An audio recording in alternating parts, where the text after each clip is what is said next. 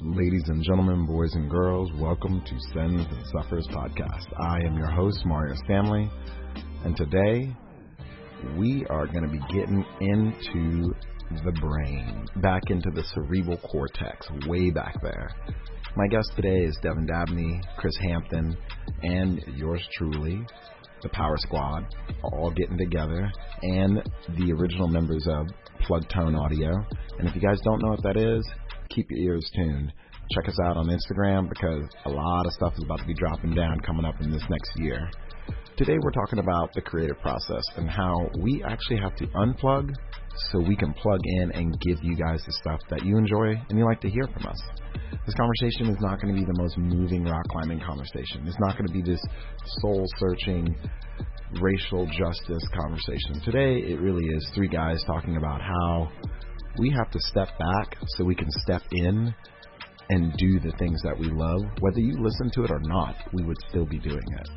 I'm really excited for this episode, and I'm really excited to bring this content to you. And hopefully, I want to first thank the Sticker Club members, and I want to thank you guys so much for supporting this podcast.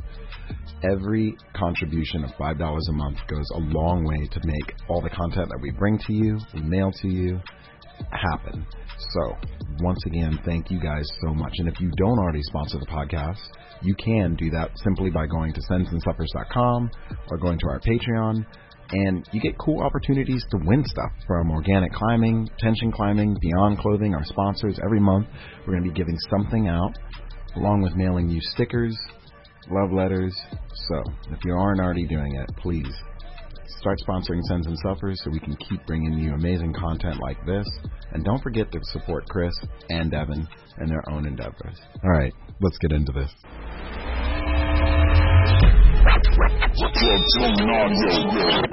You have a really good voice, by the way, Mario. I, I don't know if I've ever told you that. I mean, I'll come and whisper to you in your pillow oh, all night. I mean, don't make you down. promises you can't keep, brother. Oh, baby, if you got spirit, I'll be there next flight. I think you're. I think you're still a little hot, Mario. It, it's All just right. showing up waveforms. Oh yeah, I see him peeking. I can I can see it peeking. I'm gonna back off just a little bit. Maybe Hold I on, could hold on. stand to turn down as well. All right. Take the bass Check one, line two. out. One, Yeah. two. One, two, one, two, one, two. love Wu-Tang. I think when you, good when you when you do Jay Z, do you talk like from the bottom of your throat? Yeah, it's like you have to like shut off some of your vocal cords.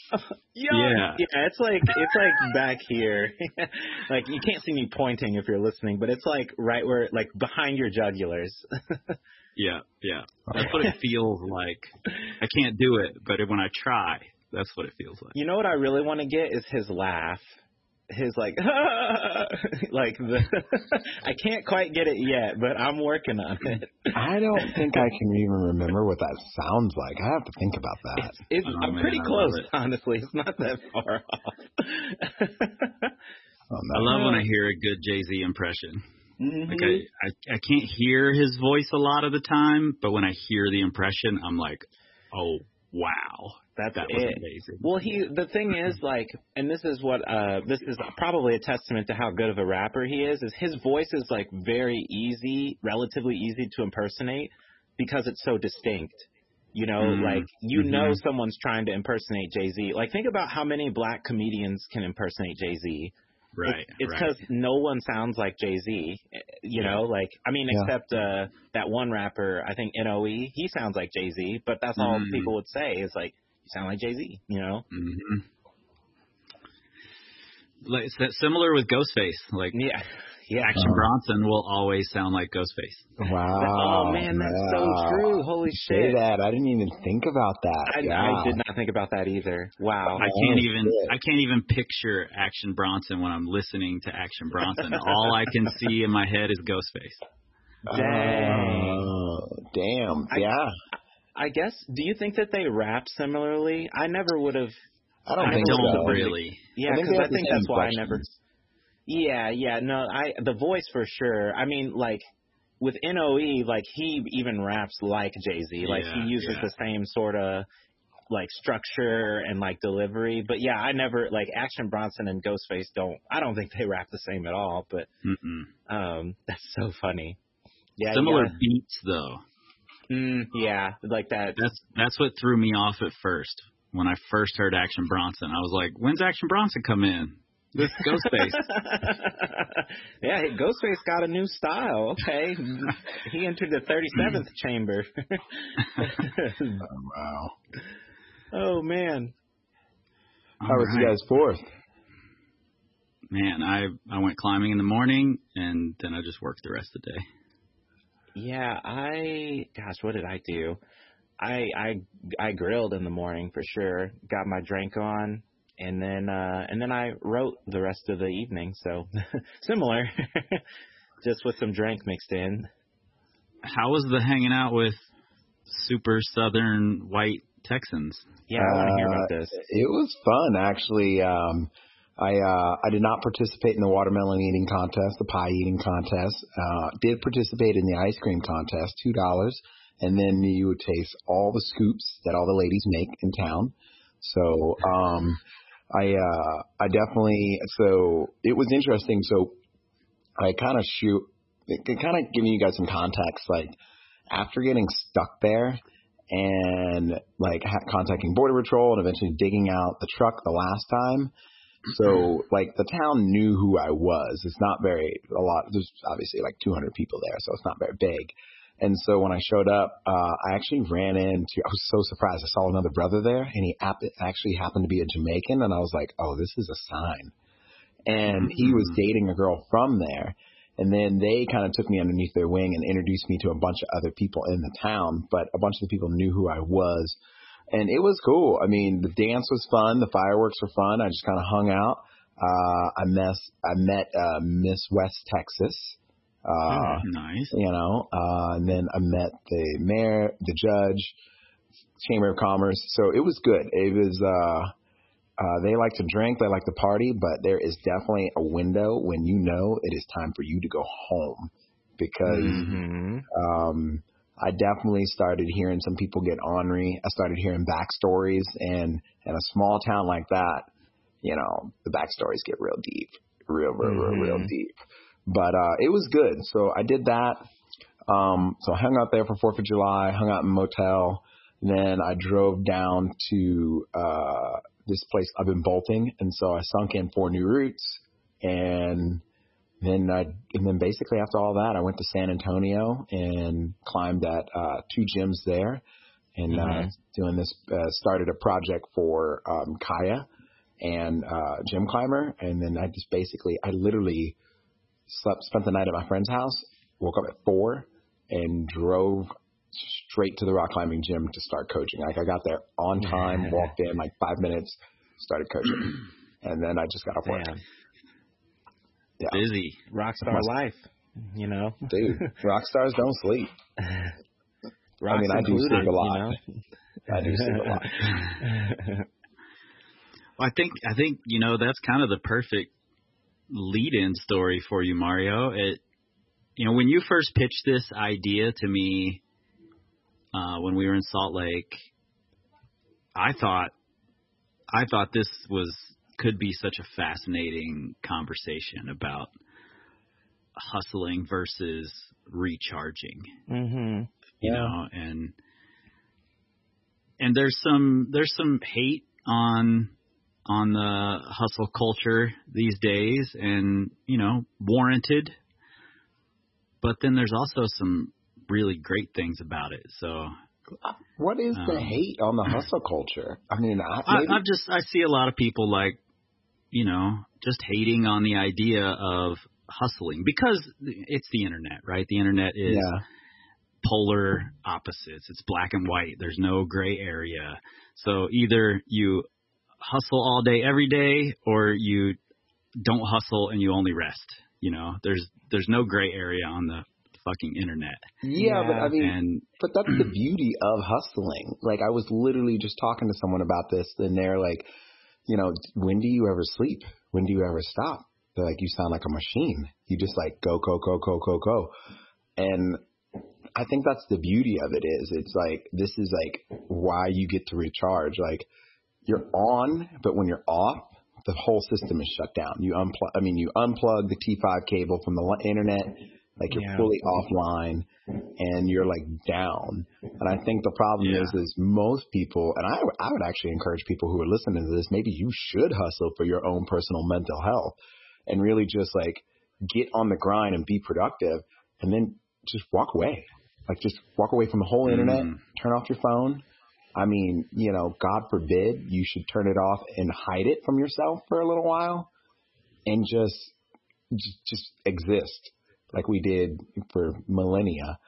And I think I don't know, I, I I get a lot of peace from it. I get a tremendous amount of peace from going real hard in the grind and then stepping away from it. And I usually find, and for me, it's usually like a 48 hour window if I can, if I don't have to work. Um, but if it's a 48 hour window, because it takes the first 12 hours for my brain just to calm down of writing and getting everything out. And then after that, it's like, it is usually, it goes 12 out, the first 12 hours is getting all the ideas out.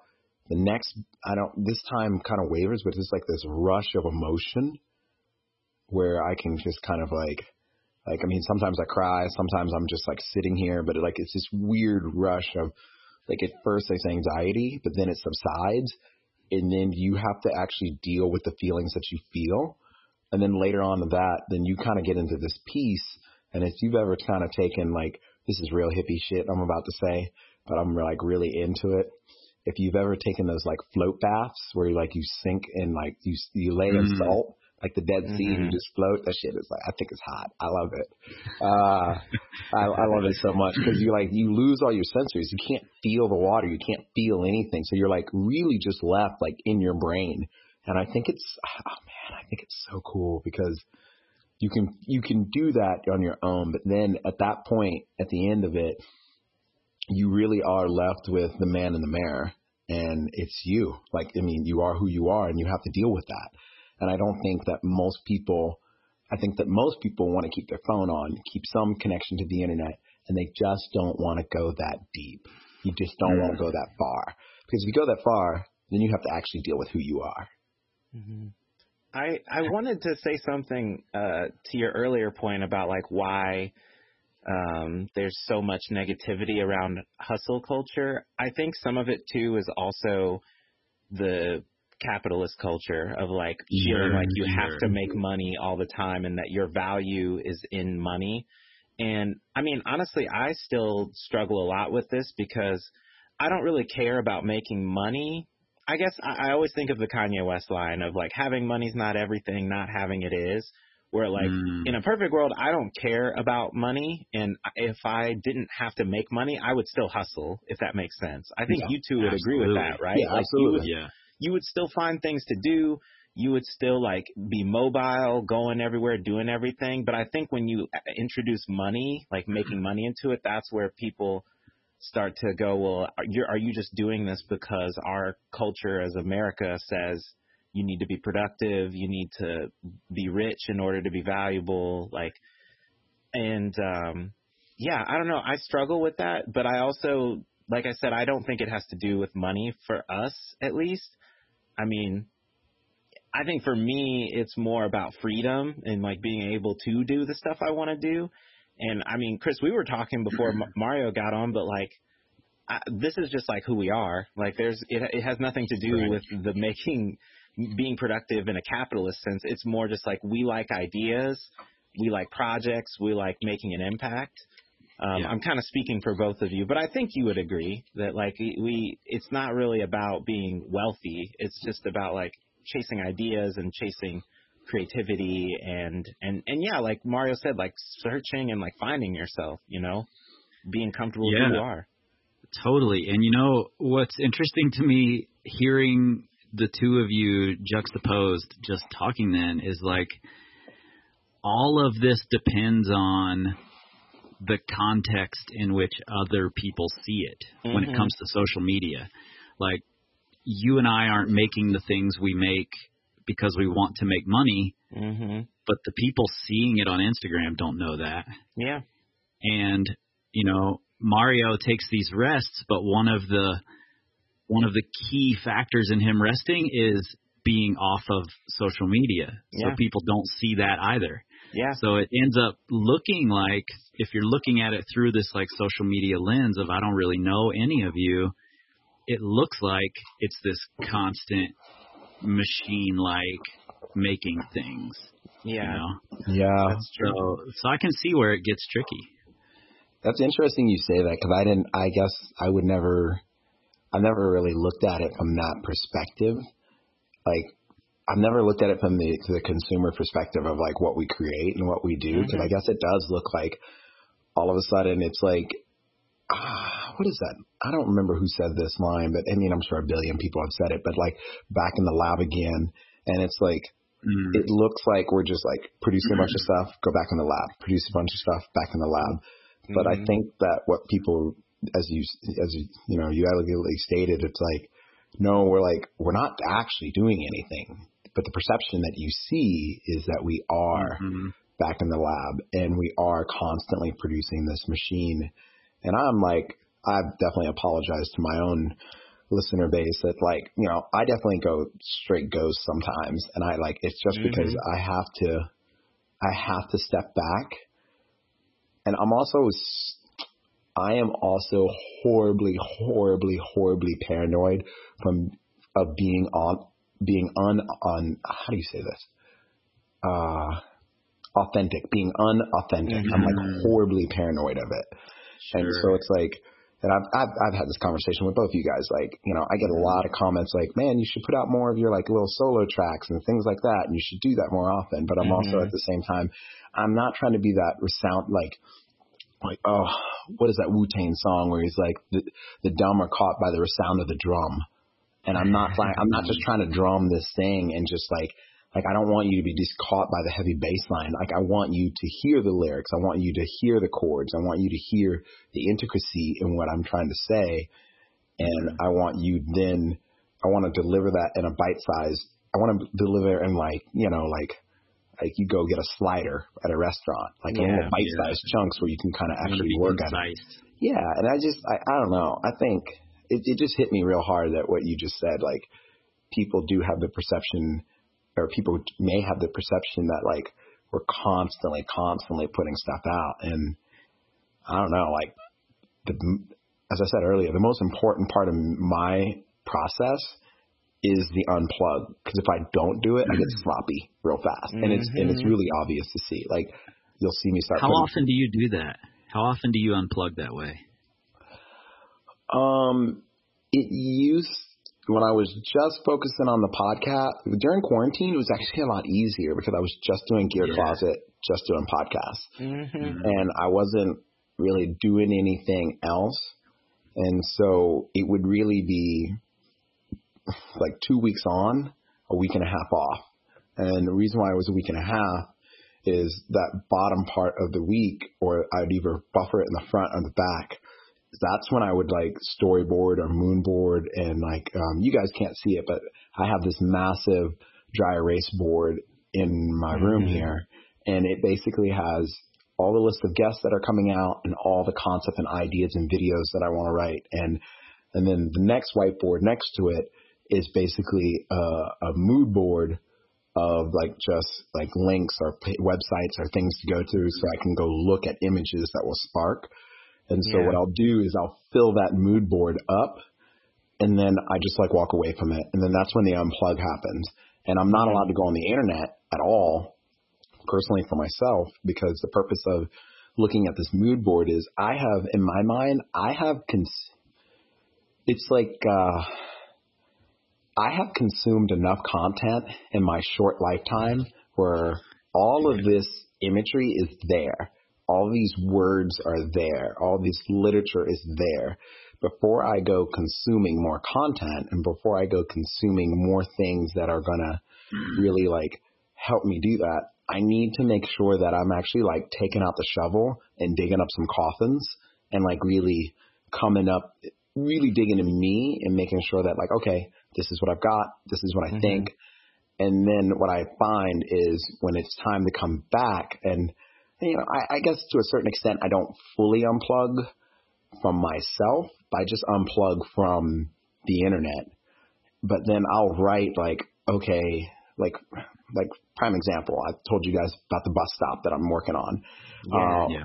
One of the things I was listening to the audio about it, and one of the things I was like, need to find sound of hummingbird, mockingbirds, and starlings because those are very prominent to Dallas and mockingbirds mm. are very prominent across the country. And I just like the sound of the hummingbird because I want to have this scene where like a hummingbird just comes by and I want to, I want, I want to hear it go from left to right in the microphone. And I yeah. think it's cool, but that never came to mind until I just played the audio off of the Zencastr. I'm sorry, after, off of the Zoom unit. And I just listened to it and I was walking around just listening to it. And I was like, okay, this is what I want to get. And mm. then later on, I will then um, kind of unpack. And so I, once I have the list, then I kind of go back onto the internet and start pulling it out. But I think too many times, like, like, like you don't always have to clean your plate. Like you don't have, your plate doesn't have to be empty. You can put it in a doggy bag and then take it home with you. And I think yeah. that a lot of people just assume, well, I don't know, I'm not going to say this, that a lot of people assume. I'll speak for myself in this one, but like, I just don't want to be trying to clean my plate all the time. I have enough I'm full. I'm satisfied. I have the resources. I just need to learn how to draw it out of myself more often than not. And mm-hmm. that's what I honestly struggle with the most because that's where I get like super self critical. And I think mm-hmm. it's stupid, but then it usually turns out to not be a bad idea. Mm-hmm. That's the process. That's like my creative like strategy of how I actually like approach an idea. There's a few other things that I do to kind of like decide which idea, but the bulk of the actual creative process, that's like how I decide, okay, the next thing that's going to happen, that's once all these other little tests happen, this is okay, we're doing this thing. This this is the creative process that helps break it down. And so that's I have cool. To, I I have to be I like that you have that. Yeah. Yeah, I like that you have that process and that you go a little analog, you know, when you're when you're working through it. I do I do a similar thing. I've got notebooks everywhere, you know, I I have a hard time creating in a digital way. Um so like even the little charts that I draw that I put on Instagram, mm-hmm. I I draw those first in a notebook and sketch them out, you know, 8 or 10 times just when I'm like zoning out I, I just start sketching things, and mm-hmm. that eventually becomes a chart sometime down the road. You know, um, I like that you go analog. You have to. I think you have to because there's too much noise. I mean, think of an old school walkie-talkie. There's so much noise until you get on the walkie-talkie at night, and then mm-hmm. there's it's less.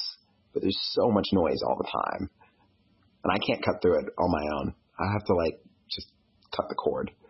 Yeah, you, that's so interesting. You guys are like giving me advice. like I'm like, well, cause like I um I used to create in notebooks. You know, like when yeah. I was younger, you know, even like rapping, I would only write in a in a notebook. You know, or I would only draw on paper.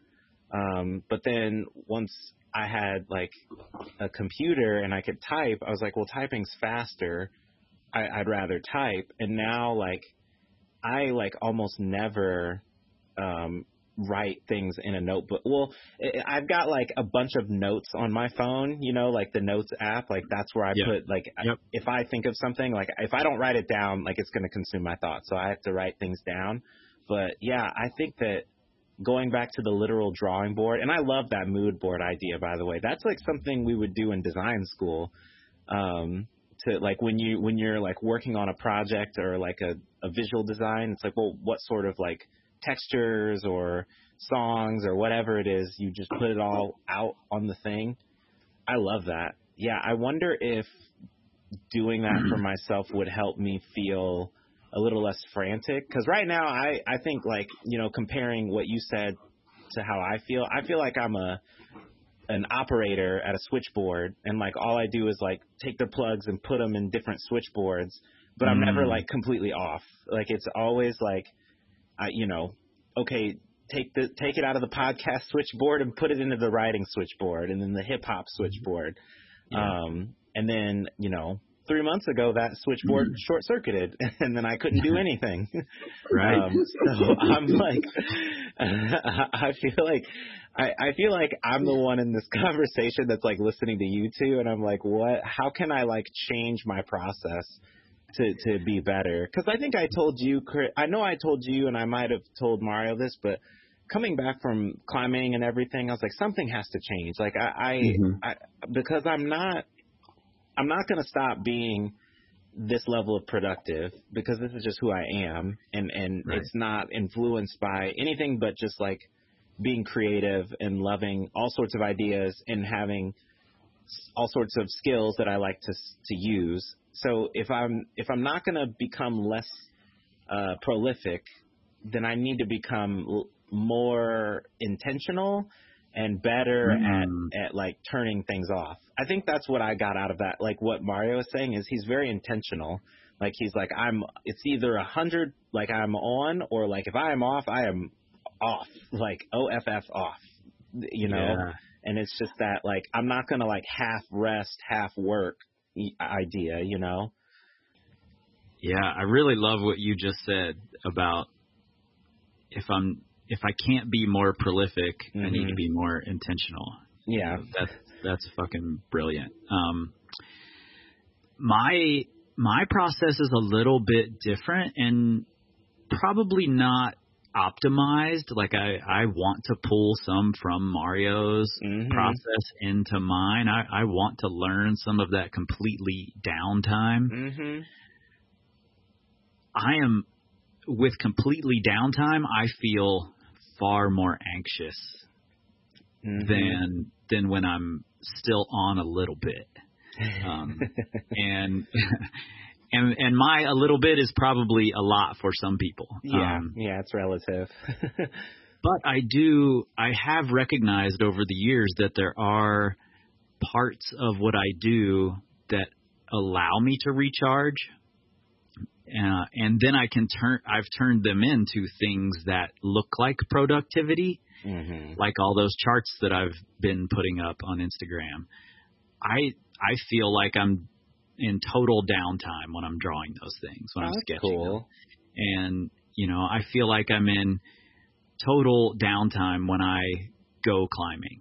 Mhm. Um, even though I can set my phone up and record it, and then uh, you know a few weeks or a few months down the road turn it into an educational video. You know, so I've found these ways, and and maybe this is just me finding a way to like a, a shortcut to my I need to be productive neuroses, you know, rather than actually finding a way to rest. yeah. Um, but right now, those are things that recharge me. Um, so I make sure to have those things in. I also love just coming up with ideas, just dreaming up ideas, Mhm. and yeah. and that can be a problem because you know, like Devin, I know when you're when you're feeling a little underwater and I'm like, oh, I have this idea, Devin and I could do this, and then I send it to you, and then I'm like, shit, I shouldn't have sent that. He's busy already. I know. Um, It's I don't know if it's a it's not your fault. Like it's like I want I want those things, but yeah, like I'm definitely someone that like I'm always and th- I'm trying to be better at this, but I'm always operating at like 102%. Like I'm always giving a little bit more than I technically can. Mm, And then so when someone like when a friend brings me an idea, that's what like to me it's like, "Oh my god, I'm already like barely it's holding it together." overloading.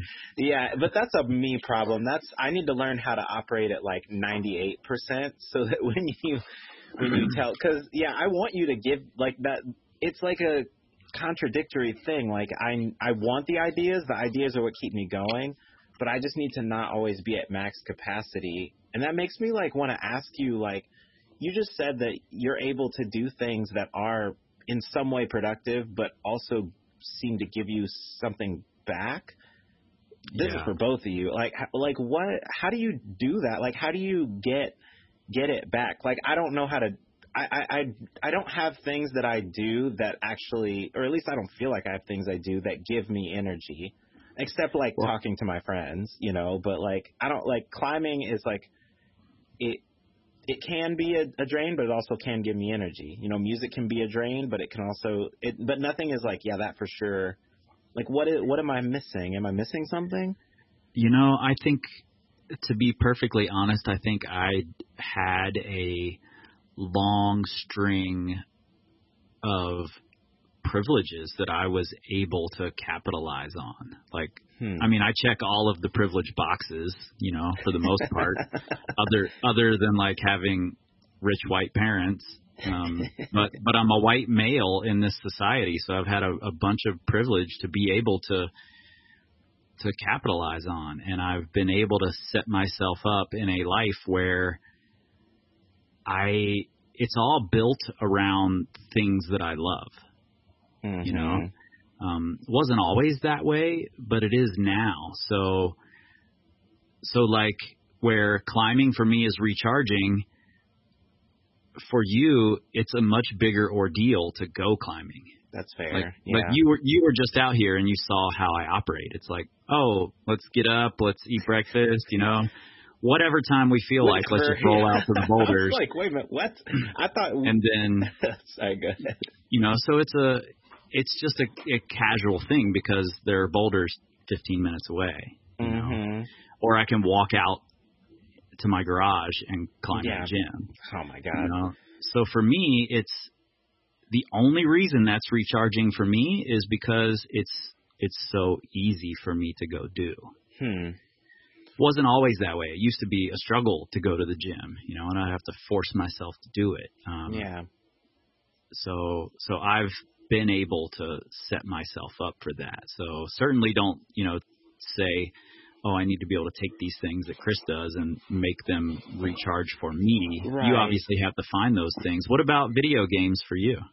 Oh yeah, I love video. Well, video games I think for me is what Mario is to turning off to Mario. Like where when I play video games, right. like my brain is is like not. It's really weird. It's kind of hard to explain, but when I'm playing video games, my brain's not working. Like it's it's I'm totally reacting off of like reflex. You know what I mean? Mm-hmm. Um, mm-hmm. And a lot of the games that I play, you know, like Doom, you know, like that is a pretty. Once you like have the how to once you know how to play like a first person shooter game, Doom is all just like reflexes, you know, and or like Smash Bros, for example. Like it's a competitive game, but it's mostly like reflex and like you know, there's a little bit of like reading the other person, but for the most part, like I'm not thinking when I play those games. So that's that's like, interesting. Um, yeah. Qu- quick aside here, you know, I've been listening to people like uh, Brandon Belcher and uh, Nate and yourself and Mario and. Mm-hmm something that never occurred to me years ago, but that is prominent in my brain now is that I'm I'm a white guy, so if I go climbing in Wyoming or if I go climbing in Kentucky or if I go mm-hmm. climbing in Georgia, I'm not worried. Yeah. But for you to go climbing, it's a whole different thing. Your brain has to be occupied in an entirely different way. So yeah. So maybe climbing will be tough to be a recharge for you until you can, you know, build a different circumstance and or this community catches up. That's super true. Yeah. Mario being in Texas, how is that for you? You were you were just spending your holiday in a very white town in southwest in Texas. Sundown so. County, Texas. yeah. You know, it's funny, um Oh, I want to. You're like you're stretching yourself into this area. Yeah, so I'm yeah, curious. Yeah, I'm I'm definitely moving in. I am not the I am not the model minority, but I'm trying to be. Um, uh, but you know, I, I want to kind of go back to something Devin said, you know, and kind of answer a question for you in my perspective. And you asked, you know, like how do you recharge and like how do you do this? And I think, you know, I think the big thing is is you have to make the tools you want to use, and um, and this might sound a little weird, but like, okay, so like you play video games and it shuts off your brain, but like, mm-hmm. you can play those games and shut off your brain, but at a certain point, like, your brain is empty. And I think that mm-hmm. is the mm-hmm. time for you to either have like a list or something in front of you or but like you need to learn how to use the tools that you already are effective at or create tools. And that's where like the mm-hmm. whole whiteboard thing came with me because. I was mm-hmm. having notebooks and paper everywhere and I was like trying to keep up with this and I was like, I just need all this on the wall. And then so it started with um I actually the original thing is I just went to Home Depot and got one of those big giant like sheets of metal and I just put it on the wall and I had magnets and pieces of paper everywhere. Mm. And at first, and I would just slide the papers around. But those were the tools that I kind of created. And I think really what you need to do is, however, and uh, like I said, I'm speaking for myself here, but um, if we as human beings, if it doesn't exist, if the tool didn't exist, we make it. We're pretty mm-hmm. good at doing that. And I think that's something that's important. And I would encourage you to experiment that because you're going to fuck up a lot. Like it's mm-hmm. gonna fuck up a lot. And you know, hearing you talk about the switchboard, it was this, it was, it was very serendipitous to me because I'm like, I've been there. Yeah, I've definitely done the switchboard thing, and it's like, oh, yeah. I, uh, I, I, I can relate to that very well. But like, one thing I guess I really want to say to you that's like, that's a part of the process.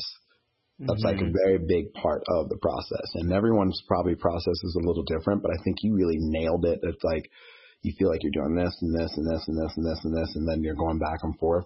But like that's a part of like, you know, really boiling it down to what it needs to be. And then once you kind of mm-hmm. get your things that are important to you, then you have to build tools or systems. Probably systems is a better way to say it that yeah. helps support that. But like you have to understand, like those systems are gonna fucking crash and burn a lot. They're gonna crash and burn a whole lot and I say that for me. And so that's like kind of that. And then I kind of totally forgot what the other, what the other question well, Kris was. kind of, he was hinting at the fact that, you know, climbing feels like an mm. escape for him, but it doesn't necessarily feel that way for, for someone of color. Yeah. And I think that's a pretty poignant thing to say.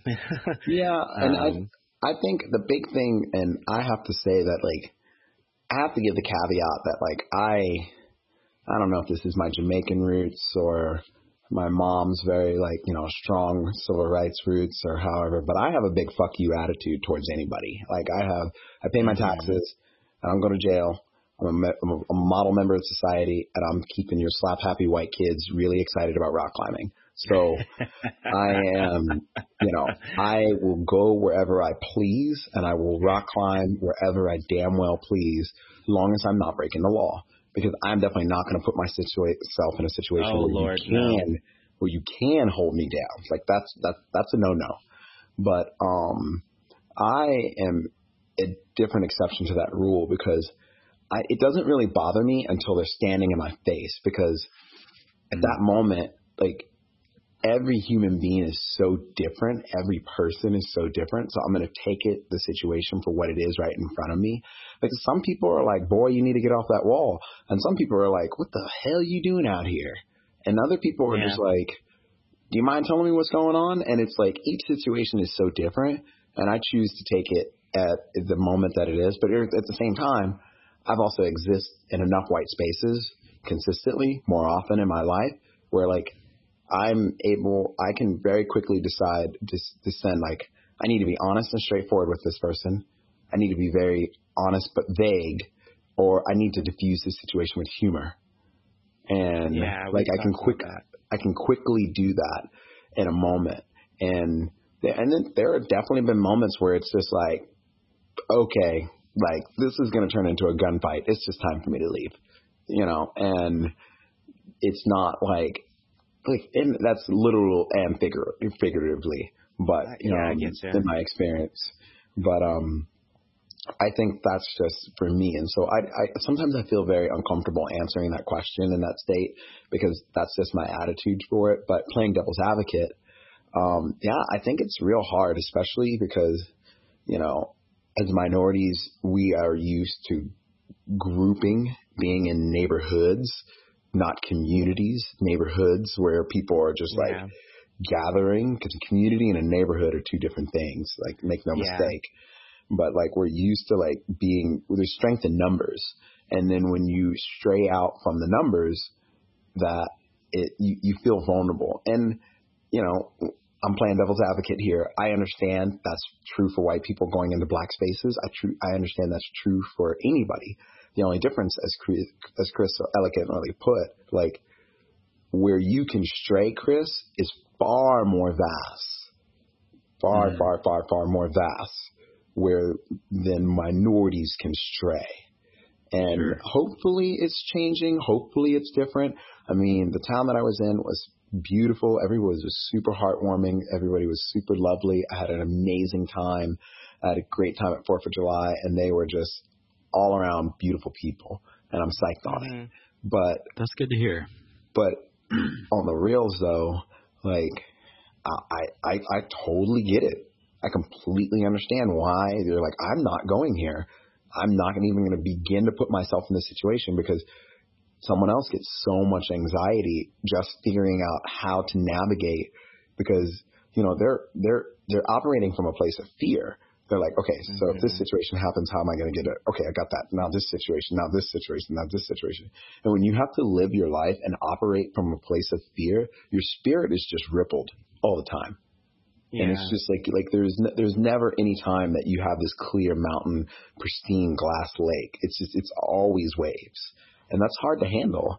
And I think mm-hmm. you know, once again, maybe hustling would help y'all, but I think if you're used to working and uh, if you're used to causing a couple splashes every once in a while, I don't think it would be that bad. But you know, everyone is different, and I and I and I firmly believe my method does not work for everyone. I think there are yeah. people who are that. Like the only person I've ever heard close who kind of operates the same way is Brandon, Mr. Big Fingers. Like him mm-hmm. and I have had like a lot of like the same like we've talked briefly but like have lots of the same experience but we both kind of have the attitude like i'm i'm, I'm going to be here because i'm allowed to be here like I'm yeah. not I'm not going to shy away from it. But granted, we're both not going to put ourselves in a situation that like yeah, I think it's going to be detrimental. But I guess that's kind of my thought of it, kind of playing both sides of the coin. yeah. I have a question. I have a question for both of you.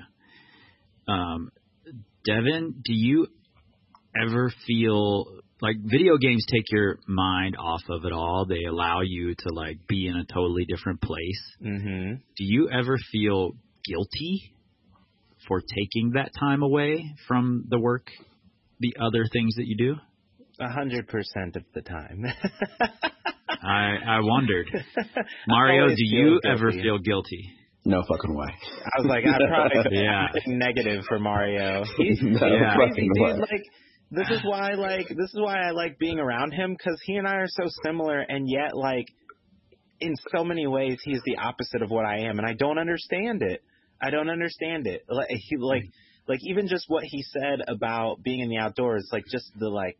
Well, I'm I pay my taxes. I'm gonna be here. like I, I just wish I could do that, and I wish that I could like turn off and not feel bad about it. Um, yeah. I mean, I think sometimes if I don't think about it, then I don't feel bad. Like I, I played video games earlier today and I didn't feel bad about it, but it's because I didn't think about it. Like if I had thought about, oh well, you said you were going to put out another episode of AP or ACP on the fourth, you didn't do it. Like if I had thought about that, I probably would feel bad, but but I didn't think about it today. Um, yeah, I mean, I'm just so fascinated by by Mario's mindset. Uh, well, I think it's so different than mine. I think also this kind of goes back to the age old saying, everything in life is fine and dandy until you get punched in the face. And I've been punched in the face multiple True. times in my life. and I think at that point, it's funny. I was literally talking to the other coaches today, and all of them thought I was fucking crazy for this. But I really, really want to do this. And I know any of the kids that I coach listening to this, you're going to hate me for this. But I really want to take my entire climbing team, or like the kids that are actually competitive, that I actually would do it. I want to take them to a Brazilian jiu jitsu gym and let them spar with other oh, kids. Yeah. Because oh, I love this idea. It, it, oh, yeah. There is nothing in the world like trying to get someone off of you whose whole intention is to not let you move. And oh, yeah. two things are going to happen. They're going to learn how to fight or they're just going to lay there and just be limp and like just just just, just let the world kill me, you know. and those are the people who are always like, what would you do in a zombie apocalypse? I'd just let myself be eaten. And I'm like, damn, oh, I'd at least no. I just put two in the head. I don't want to feel that part, but you know, but it's just it's interesting to me. It really is interesting to me, and I just I don't I I don't know, man. I just I, I think you just have to like really kind of just try it, and I think once you start trying that Kool Aid, you'll like it more often than you think. Yeah, you know something you you kind of brought up that or made me think of is I've realized this about myself. I have that reflex in crisis situations. So like oh. when hmm. something mm. is actually really really bad, my anxiety goes away and I can turn into so like zombie apocalypse, I know I would be fine. Like I'm a teddy bear now, but if it was like zombies were knocking down the door, I'm I'm here for it. Like I'm going to survive. I'm going to do what I have to do. But but in normal everyday situations that's when i'm like incredibly anxious and like uncertain. But when things are like super serious that's when i can like turn it on. And i guess like hmm. uh, i was about to make an anime reference. You probably won't you guys would probably make me feel like somebody listening will. Okay well it's it's like uh it's like in my hero academia where um the main character gets his power but he doesn't know how to like mitigate it yet. So he's like every time he like swings his arm to punch someone, he like blows up everything, but he also breaks his arm. Like I feel like that's kind of mm-hmm. where I am, mm-hmm. where it's like I don't know how to like mitigate like uh being able to turn my brain off and just like go go go unless it's like a severe situation. Um, you know what might be, you know what might be important. Um, something I've noticed about climbing training over the last five years is that it used to be that nobody recognized rest as part of oh training. Oh my god, yeah. Yeah. And powerful. nowadays, if I don't put like if I'm talking about the the aspects of training or the facets of training and I don't mention resting, somebody's going to come at me. you know? And I'm a huge proponent of it. Um but it's shifted and that's because people have learned to value resting as as part of what makes them a good climber. Oh yeah. And and maybe it will help turn your guilt off for playing video games if you can start to really see that as a valuable part of you being more productive. Very true. That's very you true. Know, that's that's how I see all the things that help me recharge are mm-hmm are just as really valuable parts of my, of this one big process that I'm embroiled in. Yeah. I think you need to break your arm a couple times. You you you think I should be punching people and just break my arm over and over again? No, I mean, no. I mean, you break it once or twice, you're gonna learn real quick, Playboy. I mean, you're gonna learn real fast. Like it's, it don't take too. It don't. It's like for example, you fall off a slab boulder a couple times. You learn very quickly how to dismount because your first time cheese skating, you don't ever do that again. Yeah, you don't want to. no, I remember the That's first time I hit a volume on the way down. Never again. Ooh, Never oh, again. Man. That's really funny. I mean, you're not wrong. I mean, some some things have to be learned certain ways. yeah. Sometimes you got to just go in the boxing ring. That's so funny. I it's not exactly the same, but at I used to I used to work in like the um service like as as a cook in a restaurant and we always threw around this idea of once a month if we all like got together and we had two pairs of boxing gloves and whoever had beef, you know, you just get in the ring you slug it out and then it's over you know like eh, that's kind of what it's not the same but it kind of reminds me of that of like yeah. sometimes you need to just like you just got to solve conflict in one way or the other. And i mean i i am not condoning this. I i don't want people getting on my instagram talking about i think it should be okay to whoop your coworker's ass. But it's just the idea that like you go in, like you box it out, and then you give each other a hug. You know, like you know what I mean? Like you guys understand. I feel like yeah, clearly. Yeah, no. Um, I would like to ask a question to you guys. It's popped in my head earlier, but I want to kind of go back to like uh the recharge topic because both of you mm-hmm. guys mentioned like different ways and different things, but like what would be your ideal dream way of recharging? Like resources, like everything is at your disposal. Like, but if you could like imagine like what would be the most ideal way for you to recharge, whether it's like, you know, you you you know you live on Monster Ranch and you've got that fucking lake and everything else, or you know you're you're fucking like you, you know wherever. I mean, but like, what is that ideal way to recharge? Like, dream big. I'm gonna tell you what I was just recently planning, and how my my dream recharge still involves being productive. Um, Classic. um, my my daughter is like she's crushing life. She's in a she's in a good job right now. Had a baby during COVID, and you know is figuring out how to be a single mom and deal with some traumas in her life, but is is really doing a, an amazing job mm-hmm. and I wanted to go on a vacation with her, and she had a few days that she's got off. So I made the decision without prompting from my wife or my daughter that we were going to go do a beach vacation because mm-hmm. it's not something I would ever do despite this palm tree and sailboat shirt I'm wearing right now. I I would never choose to go on a beach vacation. it doesn't um, seem like you.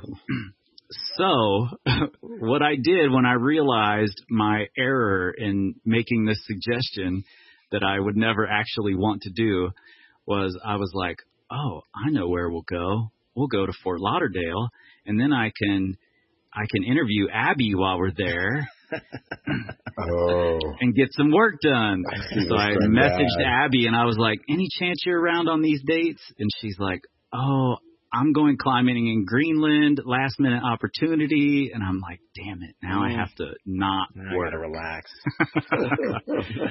so, so for me, I mean, I'm really looking forward to hanging out with my daughter, hanging out with my granddaughter, and hanging out with my wife in a way that I'm not surrounded by my normal yeah. recharge vices that work for me. Yeah, yeah, I would agree with with that that sentiment too. I've I think I said this earlier, but one of the ways I know that I recharge is intentional one-on-one time with people, you mm-hmm. know, like either one-on-one or small group, you know, like two or three other people. I I mean, honestly, like what I just did for the last couple of weeks is pretty damn close to what I would want to do to recharge. I mean, that like that was like uh, a health pack right before the boss.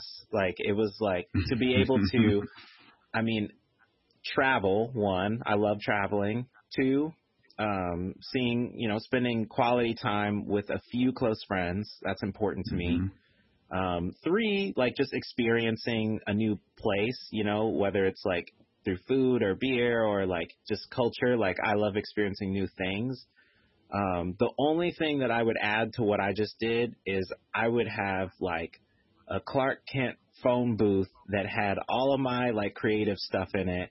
And if I ever had an idea or like a beat that I wanted to drop or someone said something, I'd be like, hold on. And then I would go in the booth and like, so it's kind of like what Kris said. Like I would need to, I would mm-hmm. want to be able to have the ability to be productive if something struck me but I would not want to. I would not want to make myself do it. I wouldn't go with the intent of like, like what Kris said, like I'm going to go with the intent of interviewing someone, but I would just bring my podcast equipment, and then if I someone interesting was there, like wait, wait, hold on, before you start talking, let me get my stuff. Um, but you know that on this trip you just took, if you had had your phone booth with all your equipment, Annalisa would have taken it over because you saw her on your damn drum machine. It was so great. Mario, oh my god. I like I brought my drum machine for this reason, right? Cuz I'm like you never know, like I want to be able to be ready. Um and I think that Annalisa and Lana enjoyed it more than Kris. like, they they bugged me. They they're still bugging me. Like when when are we getting one of those drum machines? The Power Company drum machine. I love it, dude. You could. it's so funny because like you don't you don't need it, but that you don't get it because you need it. Like I mean, Mario knows this. You don't yeah. get. I mean, you, you get gear that's useful to you, obviously, mm-hmm. but you're not getting it for util- just utilitarian purposes. Like like I didn't need the drum machine, but it made me way more productive and making music is way more fun. Yeah. And like Yeah. it's cool like it's cool for what just happened, right? Like I brought it over your house and There you was know, so much damn joy at that kitchen table, Yeah. just pounding on that drum machine.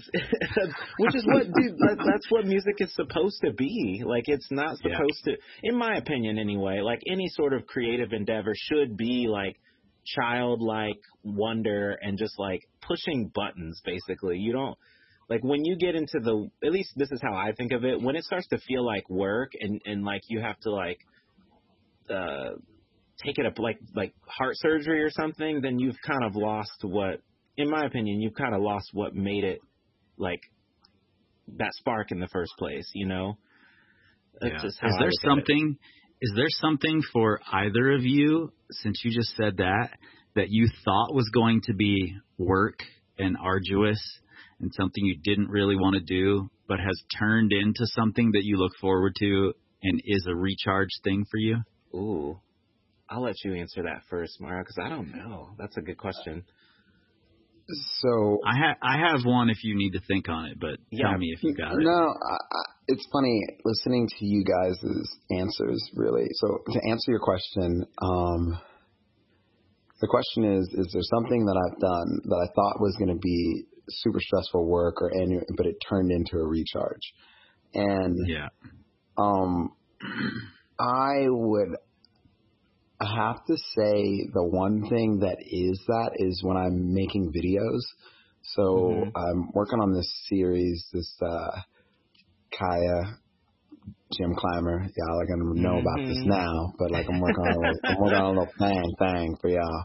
Working on a little thing that uh, you know y'all can throw some. You can throw a brother some coin later for it, but um, but um, this video series that I'm working on, um, it is it is a lot of work because I really I have to turn I have to turn myself from the run and gun director style, uh, the run and gun shooting style that I'm really used to, and I have to be more of like a director what I am for my clients. So when I'm producing like just commercial contract work around here for people's social media or whatever, or branding stuff for businesses, I have to become a director. And I've really had to do that for myself in producing this content. But in producing this content, I've actually inadvertently started having very amazing conversations with, uh, with people, even when the content that I'm creating is in a negative light uh, Mhm. to Mm. something that they hold dear. The conversations have still been in a very impactful and positive way. And I know that I'm being like vague, but I'm not also trying to like throw out the beans. Yeah, yet. yeah, yeah. No, Uh, you're good. But um, I think that's like for me, like those interactions are what recharges me because like human connection, in my opinion, human connection, intimacy is really what charges. Like I think charges with most people to a certain extent, whether it's intimacy with Mhm. yourself or intimacy with other people. But I think that's what charges. And uh, it's funny. I was listening to you guys talking, answering this question, and both y'all's answers, I was like, God damn, that's so much work. Like, and I was thinking about it, and I was like, you know, and if I answer my, if I ask myself the question, I want, I would literally want like a little, not not not the full Zoom H6. We ain't gonna take that thing. Uh-huh. I want like the little handheld recorder, just so I can, or I use my phone, but I literally want a notepad. I want an audio recorder so I can capture my own notes, and then that's mm-hmm. it. Like I don't want anything else. And then that my dream setup would be to be in a place that is like Shangri La, and I want to be able to go to Shangri La and then go to you know, um, uh, go to Mordor. I want to be able to go back and forth between those two places, like sheer Mhm. chaos. all all while floating in a salt bath. Absolutely. the Salt Bath River is what it takes. It's like a lazy river. It's like the Nile, you know. The, Oh, the damn. with a little they- floaty. You Yeah. got a little floaty with your notepad. and- Yeah, but Oh, like, I mean, but I mean, think about it. Like, like, like only in absence, on, only in true absence and true emptiness, in my opinion, and true absence of all other things, do you have the ability to gain what you really, really want. And maybe Mm. other people need ideas and things like that, but it's really important to me to be able to go somewhere beautiful and then go somewhere what I would perceive stressful and the hustle and the grind and just like really take indifferent, take advantage of like the difference between the two. And then I want to just turn on a microphone and just say my thoughts out loud. So I, they're on my own personal notes. And then yeah. I also want to be able to like draw pictures, jot down ideas, things like that. And then once again, close the book and come back to it. Because mm-hmm. I guess like I always run into the problem of like what I perceive in the moment. It's like, oh, this is great. And then I come back to it later. I'm like, this is fucking dumb. Or I'm like, oh, I look at this in an entirely new light because I was just caught in the heat of the moment.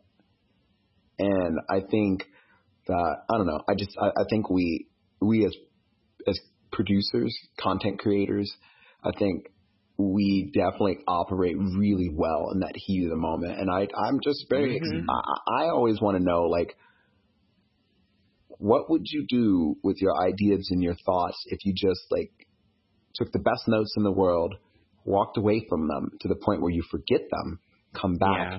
and then be reignited with them?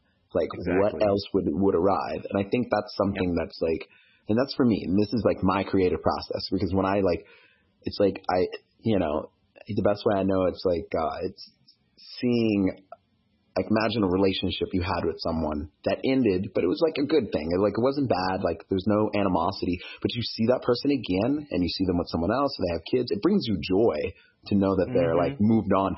But the last image you had in your mind with them is them with you. So like this, mm-hmm. you basically have a Polaroid in your brain of what once was. And then now you get to see what is now. And it's like, it's just, it's really joyful. And I think like it just, but it's also very scary. And I think just mm-hmm. it's really hard for that to be done. And I think that's like, I don't know, I just encourage people to do that. I encourage people to like really kind of separate yourself from it because when you come back to it, it's like, it's really beautiful. Yeah. Yeah. I don't, I don't remember what I was originally supposed to answer, but I, I went off some real diatribe. that that was classic Mario. yeah, so yeah. That's, that's exactly what we're here for. uh, I think Kris asked what things did you think were not going to be a source of like energy, but turned out to be? Yeah, you know? it would definitely be the videos. Then it would definitely be the videos, and then you know, I'd have to say it'd be the videos. And then when I first started youth coaching, I did not think, I thought it was just a means to the end. I can make some money. But then mm-hmm. now, like, those little turds recharge me every day. Like today, yeah. I can't even, I, I won't give out the names obviously because I can't because they're minors. But one of the kids I walked up to, I was like, I was like, what's wrong with you today? I was like, you're just like in this poop mood. I mean, like you're a turd normally, but like today, like you're like extra turdy. Like normally you like a little turd with like a little sunflower growing out of it, so there's like some decency to you. But like today, like you're full like sloppy turd, sloppy like splat. And he's like giggling and laughing, and he's like, "I'm not a turd." I'm like, "Really?" And I was like, but then in the midst of the conversation, he starts talking to me, and he was like, "Well, you know, I'm I'm going into a new grade. These things mm. start going, and then we start talking." And it's like, it's just, it's really magical to me because I'm like, man, like, you know how you feel and you have the emotional intelligence to understand how you feel, but you don't know how to articulate it even to yourself. And it like really recharges me because I'm like, man, I, I want to tell you the answer, but like, how can I give you breadcrumbs to like let you figure it out? And then the process by which throwing out these little breadcrumbs out there is it's so interesting just to get their response. And it's like, it takes me all in these wild ass places where I'm just like, okay, I'm like, the infinite wisdom of children just blow me away.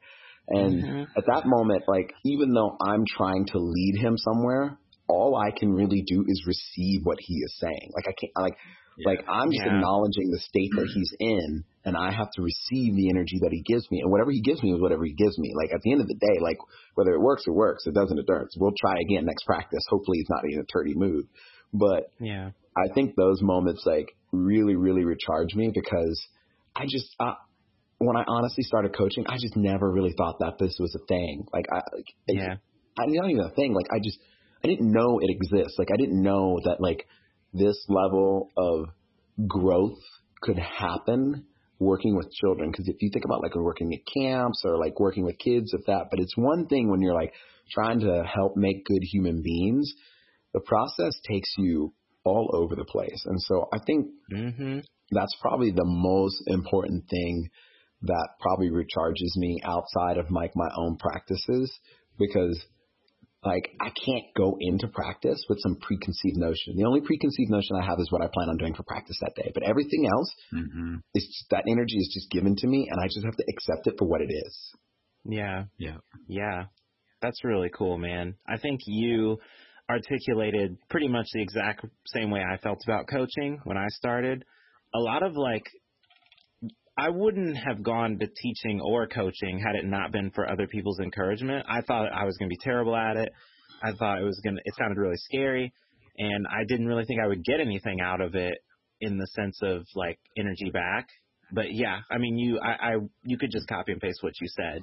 Um, like, I mean, honestly, like the, and, and it, and I still like, it's not a regret, but I always am sad that I had to stop coaching I I I had to stop for myself because I could see that I wasn't able to give the kids a hundred percent. And this is a, I mean, this may be a problem that I have, but I just like cared so much about them and and their development that I felt like if I couldn't give them a hundred percent of my attention when I was with them, that it wasn't right for me to be a coach. And at that time, I was I was setting, I was about to be the like head climbing instructor of the gym. I was trying to work on events. I was doing the social media for the gym. I was taking pictures. Like I just, I was like, I can't, I cannot coach these kids. I mean, I could, I could have, but it would have been like 50% or, you know, maybe 75 on a good day. And I just didn't, that was the one thing that I was like, okay, like for the sake of the kids, like I shouldn't coach them. Um, but mm-hmm. I always loved it. And yeah, I would say, being a, a teacher and like knowing that you're impacting the kid and exactly what you just said i think that any coach or instructor should have written that down of like you're not trying to tell them what to do. You just have to be there for their process. And yeah. any good instructor will tell like is not going to give you answers you know? Like at least i don't think so. I think no, a good no, instructor I think you're spot on yeah, so like you, I mean, that is like gold right there. What you just said, I think that's spot on. Um, and yeah, I, I definitely. So I, I can't say coaching because it's not something I do now. I can say one thing. This has nothing to do with rock climbing or anything, but one thing that I do that some people are like, that sounds really hard, but I actually love it is learning new languages. Mm. It mm-hmm. it is it is hard. Like I don't want to say that it's not hard but I get so much joy out of it and like I love yeah. like the gratification of being able to say something in a different language and know like oh there's someone across the country that if I said this to them they would understand me you know? Like I get so much like dopamine out of that that like anytime I sit down to like read a, a a grammar book or listen to an audio lesson or something like that I just I love it. Like I do it I do it literally every day. I probably spend like like um I spend at least an hour a day on language. Um probably That's very cool. Probably a little more when on like weekends. It's so much fun. That, it's so much fun. I think anyway. That's something I wish I would have spent more time on when I was younger. I think it's amazing when I when I hear someone speaking multiple languages. Yeah. Uh, it's it's something I didn't put a lot of value in when I was younger and I wish I would have. Well, we, you know, so, two things. Cool. Like one, you didn't have to. sadly, like right. we don't in America, right. we don't get that much exposure. Um, and two, it's not valued here, which is really sad. Like, I, I think there were a couple of things that that drew me to this. One was when, um, I when I did my study abroad trip in college.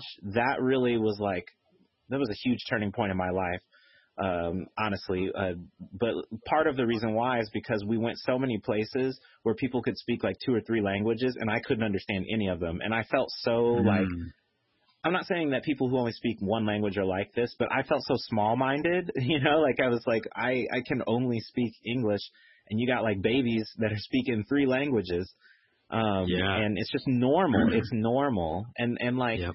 the other thing that really struck me was that my minor, I have a degree, and my minor is in Spanish, but I went through 12, like 10, 12 years of learning Spanish but we didn't practice speaking it all that much. So like I know Right. a whole bunch of like grammar and stuff like that, but I can't speak the language, which is like the dumbest Mhm. shit ever, right?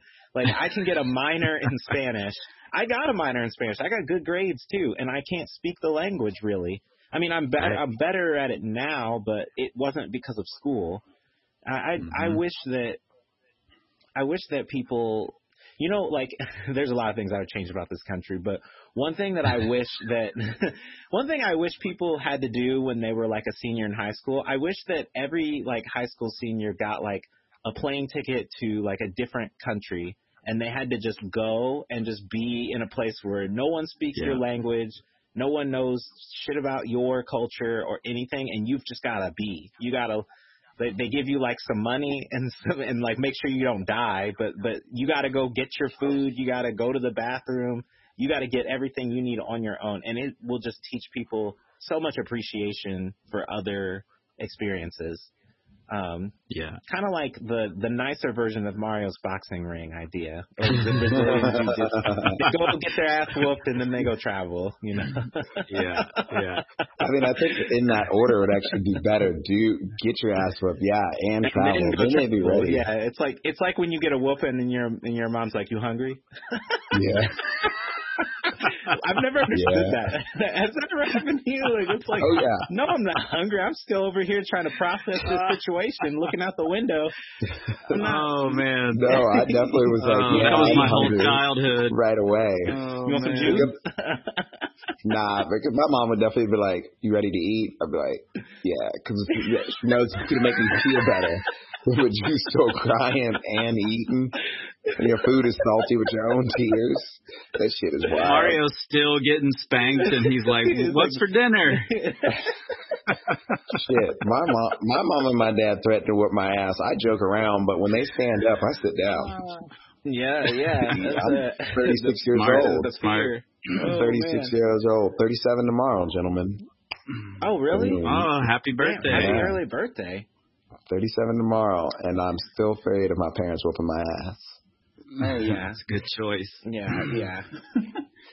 No, you know what? I had a I had a weird one that I really didn't expect, and I'm I'm really just realizing in the last week or two that it actually is something I look forward to and and is recharging for me in a lot of ways. Mhm. Um, and it's that uh, number one, I'm I'm not a fiction reader. I'm not good at reading fiction. I'm much better at reading nonfiction, and I've just I've never been into it. My wife, on the other hand, is really into it, Hmm. um, particularly Terry Pratchett and Neil Gaiman and these kind of Ah. fantasy Okay. uh, stories. And years ago, I had read the Graveyard Book, Neil Gaiman's The Graveyard Book, Mhm. out loud to her, um, at like at bedtime, and I I thought it was a great book, but then I went right back to my like I don't read fiction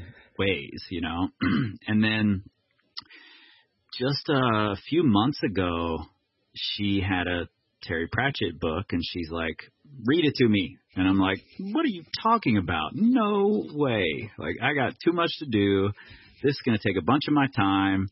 No way." Mhm. And she just kept doing it, and I'm like, "Fine, let me read it." And Mhm. and I read it out loud to her, and then I'm like, "What's the next book?" And then we read the next book, and Yeah. then I'm like, "Let's order the next book. What are the next books? You know, we got to read the rest of these. I need to know what happens to Captain Vimes. You know." and and now it's like it's become this bedtime ritual. I mean, I did it while you guys were here. Yeah, you know, yeah. Anna, Annalisa was telling Bree like. Kris is going to be reading to me. Sorry if that keeps you up. You know, and so we we lay down and I I read to her till she falls asleep. I get mad because I Oh keep reading and she falls asleep and then I have to read it all again the next night. Um but there are a lot of nights where she falls asleep and I'm like, I don't want to stop reading. I need Yeah. to I need to know what happens, you know. And now it's starting to feel like this this recharge for me because it's totally separate from all the things I'm doing otherwise. I can place a lot of value on it like I can logically place value on it, which is the way I do things. Yeah. I, I I like logic, and my logic is in that I sleep better Yeah. afterward, which means the next day I'm more productive. The next day I climb better if I'm going climbing. hmm You know, I'm less of a dick if I'm if I've slept. You know, so so I can place that logic on it, and it's become this valuable part of it. Don't tell her I said this, but but that's the way it is. Yeah, that's so that's so cool. Like it. I mean, I love that idea. If I were ever to be married, that would be something that I would want to do. like, uh, just because um, that's just like it. I, I could see what you're saying, and I also could see what you're saying about having a nighttime ritual because that is one thing that I've learned this year is very important to me. Is having some kind of nighttime ritual. It's changed for the over the last few months. It used to be I would spend an hour drawing before bed. Um Mhm. so I would always like, you know, when I felt like I was ready to go to bed, I would just like turn off all my devices and I would sit down at this very table and I would just sketch. Um lately it's become I make myself some tea and I watch like an hour and a half of anime.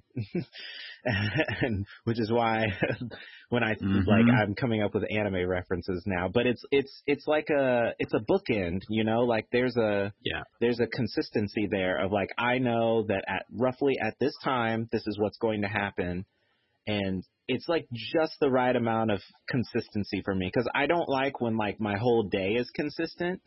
You know, like that's one of my struggles is when things are the Yeah. same for too long, I start to get anxious but that's like just enough consistency to have like a this is what I do in the e- this is what I do when I first wake up. Like when I first wake up is when I do my language studies, and when I go to bed is when I am either watching anime or I'm drawing it. One of those two. Yeah, that's cool. You know what? You you both actually reminded me of something um, that I hadn't thought about as a thing that recharges me, but Annalisa pointed it out while you were here, Devin, Mm-hmm.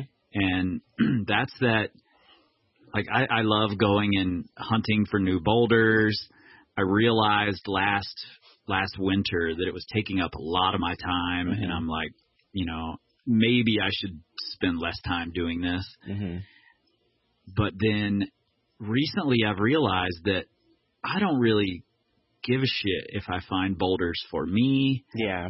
I I love taking other people to these boulders that I've found, scrubbing holds, figuring out sequences with them.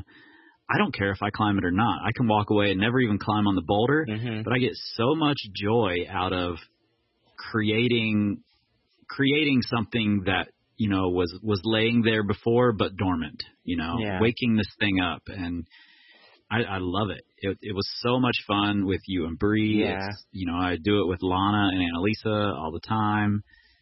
Just a ton of fun for me. So That's really a, cool. That's a big one for me too. That's super rad. it reminds me a little bit of route setting where you like Yeah. that's how that's how I get energy from route setting to I don't know like what Mario would say this, but I know for me it's always so much more fun when I'm setting in service of something, you know, like I think any good route Mhm. setter is like a service minded person and it's so much better to set something thinking about somebody of like oh, you will love this route, or even the opposite of like, I know you're gonna hate this route, but I really want you to Yeah. try it.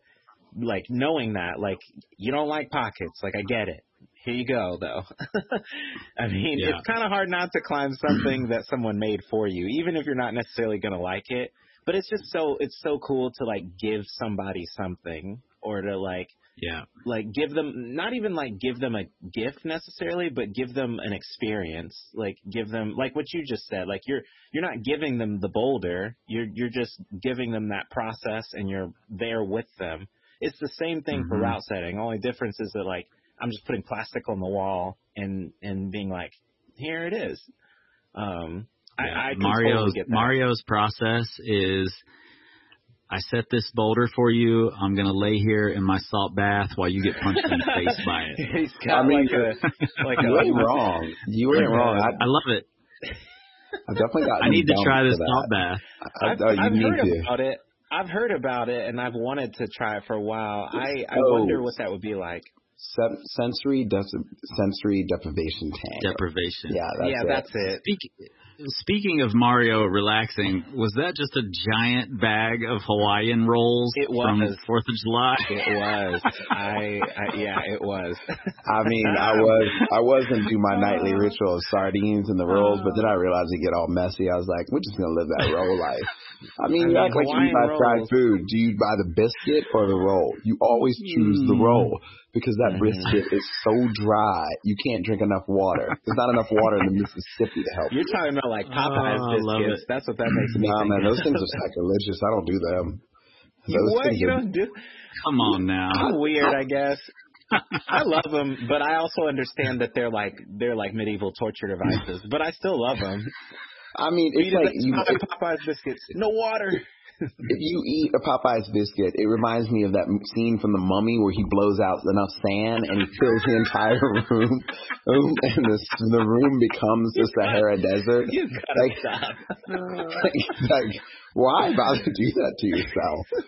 But you know, it's funny, Kris. You're definitely spot on about the boulders because, like, I've definitely been dumped many a time. Well, not many a times, but I've mm-hmm. definitely had a girl break up with me before because I was like, oh, when I was route setting a lot, I was like, I set you this boulder, and she's like, why don't you ever set something that I like?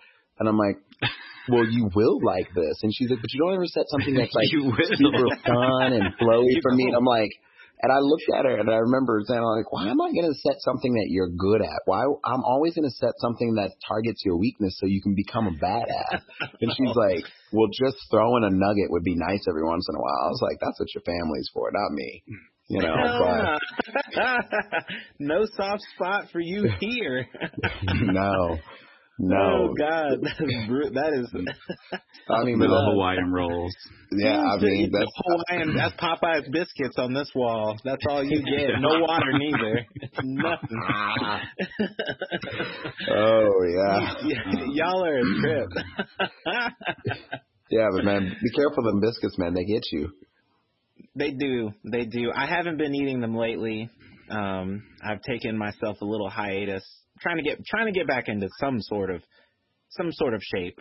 I'm in a shape right now. It's not the shape that I was before. trying to get into that one. oh man, you guys are hilarious. Yeah, well, then don't stick to my diet of Hawaiian rolls then. You want you want to avoid that. But the That was, sardines that was a you big there. ass bag of Hawaiian I mean, you ate the whole thing, didn't you? Nah, nah, man. I only ate I ate Look a row. look. I wish y'all could see how he looked when I asked I that ate question. a row. It's like, mind you, Oh, it okay, is you a you it is the party pack. It's the 24 roll pack. You know, So you ate And- a sleeve. basically. See, hold up. So we're gonna show y'all here. Is this going viral? Is this video going live at some point in time? no, no video I think recording right without now. The video See? makes this better. See, Okay, so only he- two rows are gone. And the other row And there was was eating. a four listener. Yeah, the other roll, and like no one will shame me for what I'm about to say, but I ate the other roll, the row, while I was driving, and I had like a six hour drive. Oh No, yeah, I mean- I can't blame you for that at all. Nah, now, Gotta do what you gotta yeah, do. but now eating this right as podcast happens, that might be a little bit off, a little sideways. oh but man, we'll be well, all you, right. it's a quiet food. It's not like you were eating like hot Cheetos, or something. Yeah, like just I mean, I do have chips and salsa, but I thought that would be a little rude. may, maybe. That's like actually that's probably. Oh, here's a question for you. What is the my guilty thing that I do while I'm recording podcasts remotely, especially if people can't see me? Like Mhm. I will record the podcast, but I have the mouse set up and I like keep it in one little spot. So all I have to do is tap it and turn mute on. But I've definitely been known to eat a full dinner, drink whiskey, like have Hell a full meal while the podcast is going on, and someone can't see me on the other end. And That I'm just like crazy. going. I'm definitely that's like my guilty thing that I ever, do every once in a while. I think one person caught me one time. They're like, "Are you eating?" And I'm like, "Nah, No. Uh uh nah." This is just fueling while I hustle. Yeah, Yeah, yeah. But do you have you guys ever done any? Have you guys uh, have you guys ever had a moment where you're like, like I can't believe I'm doing this and doing an episode at the same time, or is that just not a thing? I'm trying to think. You know, I don't know. There will come a day. I don't know. Most of mine are in person, so it's it's hard to get away you know, with anything. I'm I'm not going to be in my underwear eating Hawaiian rolls. um, Fair enough. I'm, I'm for all you listeners. I'm wearing a shirt and eating Hawaiian rolls. so correct. Like Kris has a Hawaiian shirt on. Sure, so I think re- this is rewrite right. the narrative. Okay. Yeah. uh, I think the closest. I'm usually pretty like. I actually try to be pretty clean when I do my podcast. I think the quote unquote worst thing I've ever done is maybe like I will sketch while I'm talking to someone, or I will definitely have a drink. But I I'm not like if someone's like, "Are you drinking?" I'm like, "Yeah." Are you? Aren't you? um, Yeah, booze is definitely that, but like, I mean, I definitely, I mean, I definitely ate like burger and fries one day talking to someone. Over here like sauteing and shit. Like, yeah, no, well, I'm re- I'm listening. I'm listening. Bluetooth headphones, baby. oh my god, yeah. I'm so. I mean, maybe because I'm newer to this, but I'm so like, okay, like turn the clock off so there's no background noise. Um, clear my desk, you know, get the pop filter right. Like I'm so like not rigid, but I'm just like I want it to be high fidelity. I'm still Mhm. in that like I'm worried about it sounding good phase. I'm not I'm not in the relaxed phase yet. Um yeah. it, not to say that I don't enjoy the conversations, but you get what I'm saying, right? Where yeah, I'm no, no. like, I mean, you want a good production value, and I think I definitely have been in that realm before. And I think, you know, it, Kris kind of like mentioned this to me before. Like once you kind of get your systems down, like Mhm. it's easy to reproduce this production value that you're getting. yeah, It's just like it's just kind of finding that system is the hard part. yeah, for Yeah. sure. Well, I think that speaks to kind of the whole initial topic here, and you know, Devin feeling like we're giving advice. Yeah. Um, you know, Mario, Mario and I have both been doing this a little longer, um, and and your your personality is that you want to get it right, and you know, the people listening appreciate that because you do That's fair. uh, an amazing job at the things you're doing, and you're going to you're going to put extra into that, and that's going to take more stress. And you know, like like Mario has said multiple times, maybe maybe hustling is a good thing for you right now because you're figuring all these things out in real time. Yeah. You know, yeah, and and you will get to relax more down the road and you know you're learning the things that help you recharge. You've got you've got the video games. You've got the language learning you know? You're you're you know some of these things and can put them into practice hmm as you as your systems get better as you figure all these hustles out and how to make them work for you That's true. Well, and you know what else I will say that I have learned for sure is I've had to learn how to turn it off. I didn't have to do that. Uh, like Mhm. it, it took me being truly, truly overloaded and burning out to learn how to turn things off, if that makes sense. And it's sad. Like I had to learn that the hard way. There was no because I've always been able to. This is like my weakness, I guess, as a per is I've always been able to like not skate by, but like I like my level of productivity is I would say higher than most people's. So what what I think is like super hardcore is not is is way above what someone else would say. And so like Mm. I needed to be truly truly overwhelmed and just like com- crash and burn and be brought back to like the basics to to know how to not always be going, you know. So I've definitely learned um I think there was even a conversation like a month ago where Mario was like, I want you to go um park your car and just stare at the highway and watch the cars go by. and I I, did remember do that. that. and I did that and it was like, yeah, that it was like kind of the same effect of when I play like a video game where I was just like I was observing reality, but I wasn't participating in it, if that makes sense. mm. Yeah. oh yeah Yeah, I like so- that exercise. It, it is. It's good, and and it's a it's a it's a it's a um reflex, not reflex, but like a mechanism that I've learned is like I don't have to necessarily stare at a car to do that anymore. Like I can okay, the, turn like be present, but don't like think. like let everything pass you by, sort of. Like Yeah. if that makes sense. Mhm. Um, I mean, it's meditating. That's what it is. Uh, It really honestly. is. Yeah. Um, I th- think it's also, you know, like we're all in this capitalist society, this hustle culture. We're all adults. We're all trying to make it whatever it means, Mhm. you know. And and then we're all thrown this curveball of the pandemic where Mm. where we're not hanging out with friends as much, you know, these like the easy recharges that we Yeah. take for granted a lot of the time, Yep. you know. Um so a recharge for me is this, you Yeah. know, the getting to talk to the two of you the way we have the last few months and getting to hang out with you the way that we have Mhm. and and I look forward to more of that. Yeah, I do too. I I think you actually just showed me that uh, not being able to see my friends had a much more profound impact on me than I realized because I think I even I've said it probably three times in this conversation that one-on-one time, like very high quality time with a close few friends, is one of my primary ways of recharging. So, Yeah. it, not being able to do that has been very difficult. And you know that a few weeks ago when Bree and I traveled out to you and then to Utah, like that is effectively what we did. Like we, you know, like there were some times where there were like social, you know, like we had you had people over for dinner, but for the most part, like we were spending really, really good time with like a small group of people. And Yeah, and even even those dinners, Devin, that's like true. I don't invite willy nilly. No, you know? no, yeah, I'm not like it. wa it was very intentional.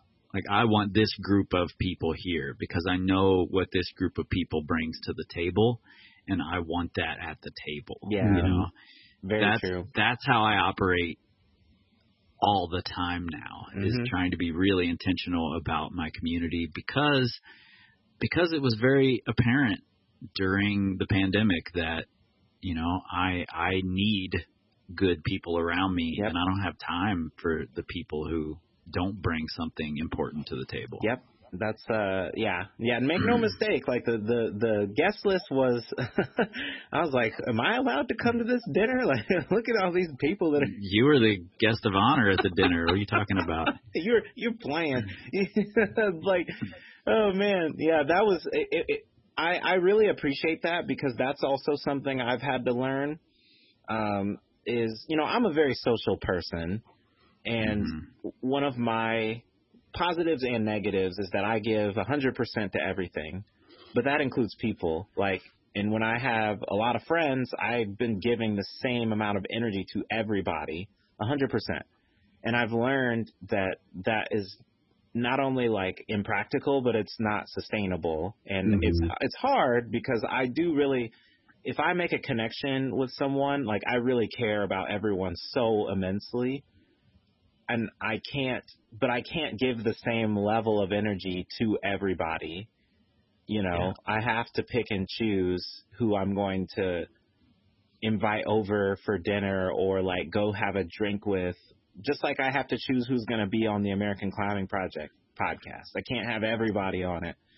Um, Yep. and it's really hard for me to accept that because it, in my mind, I'm like, well, inviting some people is means not inviting others, or connecting with some means negating or disregarding others. But it's just like Mhm. you kind of have to. I guess I'm just trying to learn how to make that okay in my head.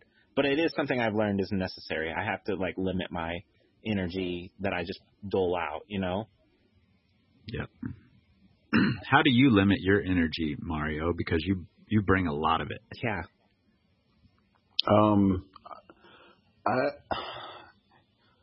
you know, that's interesting. I've never been asked that before. I know I do.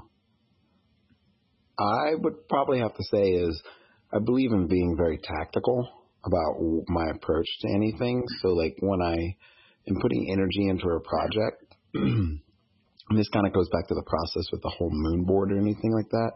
like I have to plan like an exit strategy, and when I start really butting up against that, con like I can start mm-hmm. getting close to that, like. Mm-hmm. It, and this is honestly probably where I I crash and burn the most.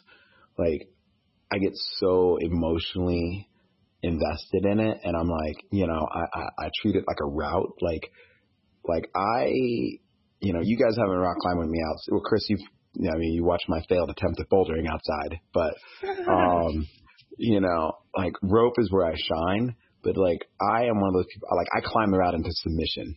Like, I will. I'm mm-hmm. relentless, and I just like I'm I'm there. And I think the problem I have a hard time with this because I literally have to create like an exit strategy or kind of like a marker, and to know that like okay, this is where I can't put any more effort or energy into it but I'm always mm. that person. It's like, ah, you know something, everything I want in life is just outside of my comfort zone. I'm yeah. just gonna, I just one more move, one more move, one more move. Yeah. Like, ah, we're just gonna figure out this thing, you know. My, you know, the only, my biggest warning signal with climbing is like, oh, I feel a little twingy, my elbow feels a little weird, my finger, like, we're done, we're done. Yeah. And the problem is, is like, when you get to that point, in certain situations it's already too late because now yeah. like you can't just like back off and just take oh I have a half rest day. It's like you you have to like actually legitimately rest rest and take time yeah. off. And sometimes I get to that point with projects or things that I'm working on where I'm like, oh, okay, I get to this point, but then like by the time the project I've gotten to that point, I'm either so far into it that like especially if it's revolves someone else, I can't back out of it because someone else is dependent yeah. on me. So then I'm like, well, god dang. So I got like I got to grudge through, or I'm at a point where like I really, it is really really hard for me to let go. And I know this sounds super super like dramatic with like, you know, a capital D here, but like I've gone so far as to the point where like I rip the project out of my page book and I go out to the barbecue grill and I just burn it. And I'm like, it's gone. it's gone into the universe. Like I just I got I gotta let it go. And mm-hmm. that that you know, it's it's that act of sacrifice of the I did and fully letting it go sometimes is the only thing that I feel that it like legitimately frees me of something hmm. because it is hard for me to gauge my energy towards it. Because once again, like, you know, when I decide I want to send a route, there's hell and high water get in my way. I'm going to do it. Like, there's nothing mm-hmm. that's getting in my way. Like, like if I've decided yeah. to send this route, it might take me a year or two, but like, I've never not sent a route that I've like put my mind to. It's not mm-hmm. been a mm-hmm. thing. Now, it might take me a while, but, and, you know, it's only probably been in the last year that I've actually legitimately considered like maybe I just need to put this route down. Like maybe mm-hmm, I just need yeah. to like walk away from it. And legitimately I have a really hard time doing it. Like it's like it is like like like so much to the point where like it makes me nauseous sometimes. Yeah. Like it like yeah, all that investment. Yeah, it's like it just it affects me. And so when we talk about like putting energy into a project or energy into something, like it's mm-hmm. the same thing. Like I, I totally. have a hard time finding that line. And so I have to cl- give myself clear warning signs or clear exit strategies. Hmm. That's really interesting. Nate and I have a, a board meeting scheduled tomorrow to talk about strategic quitting. um, oh, so I, really, really interesting that you brought that up. I'm here yeah. for it. I'm here for it. You know, something else, Mario. I I have to go here pretty soon, but I do want to say this.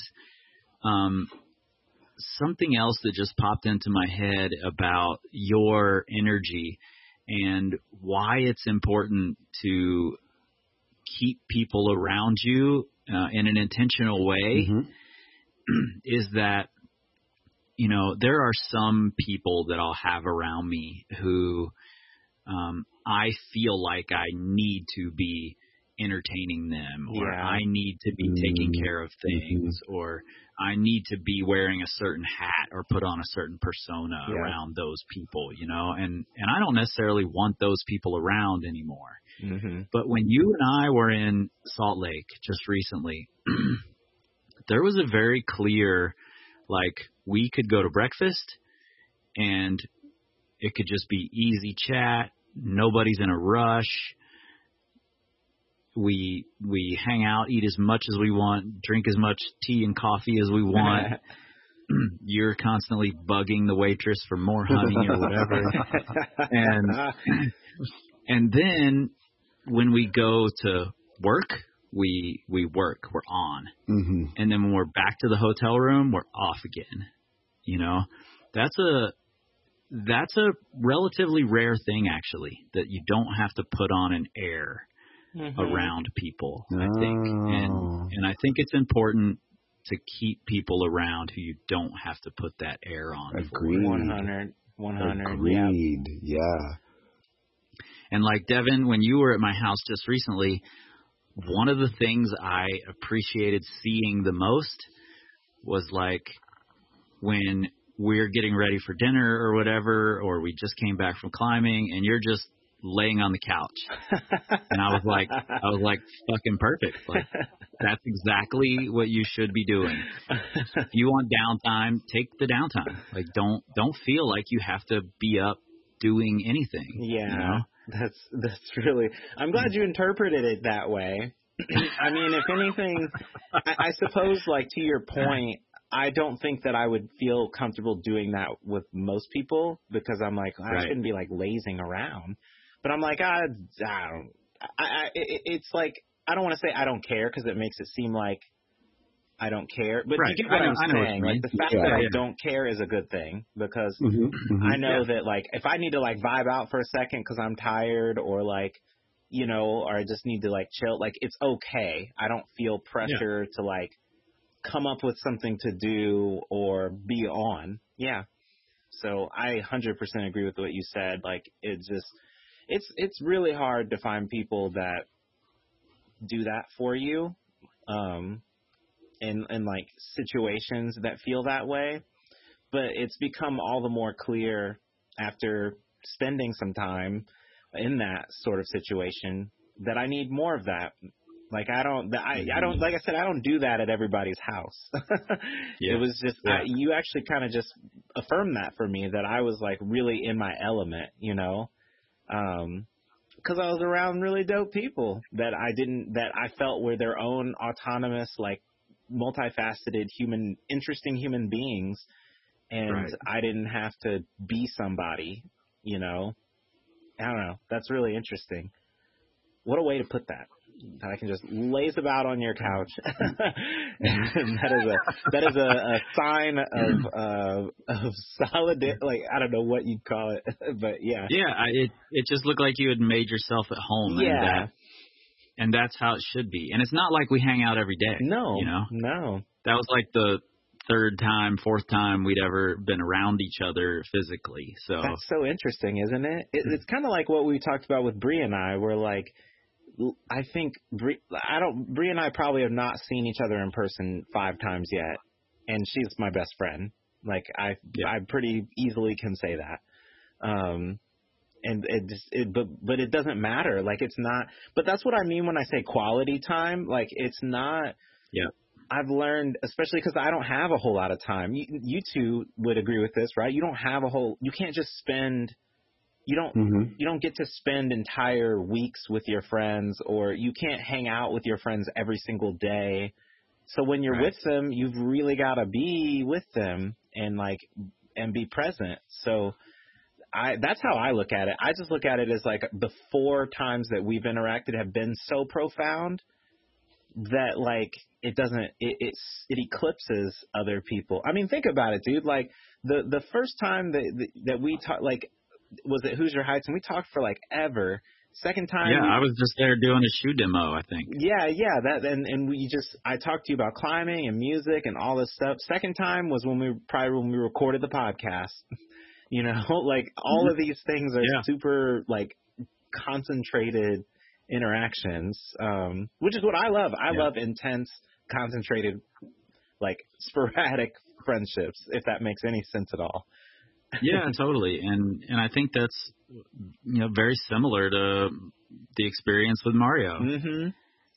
You know, we've been around each other a handful of times, but they're always these like big bang. Yeah, they've been always been these like big moments. situations. It's like giant, like like Iron Man core things that just like have so much Yeah. energy in them.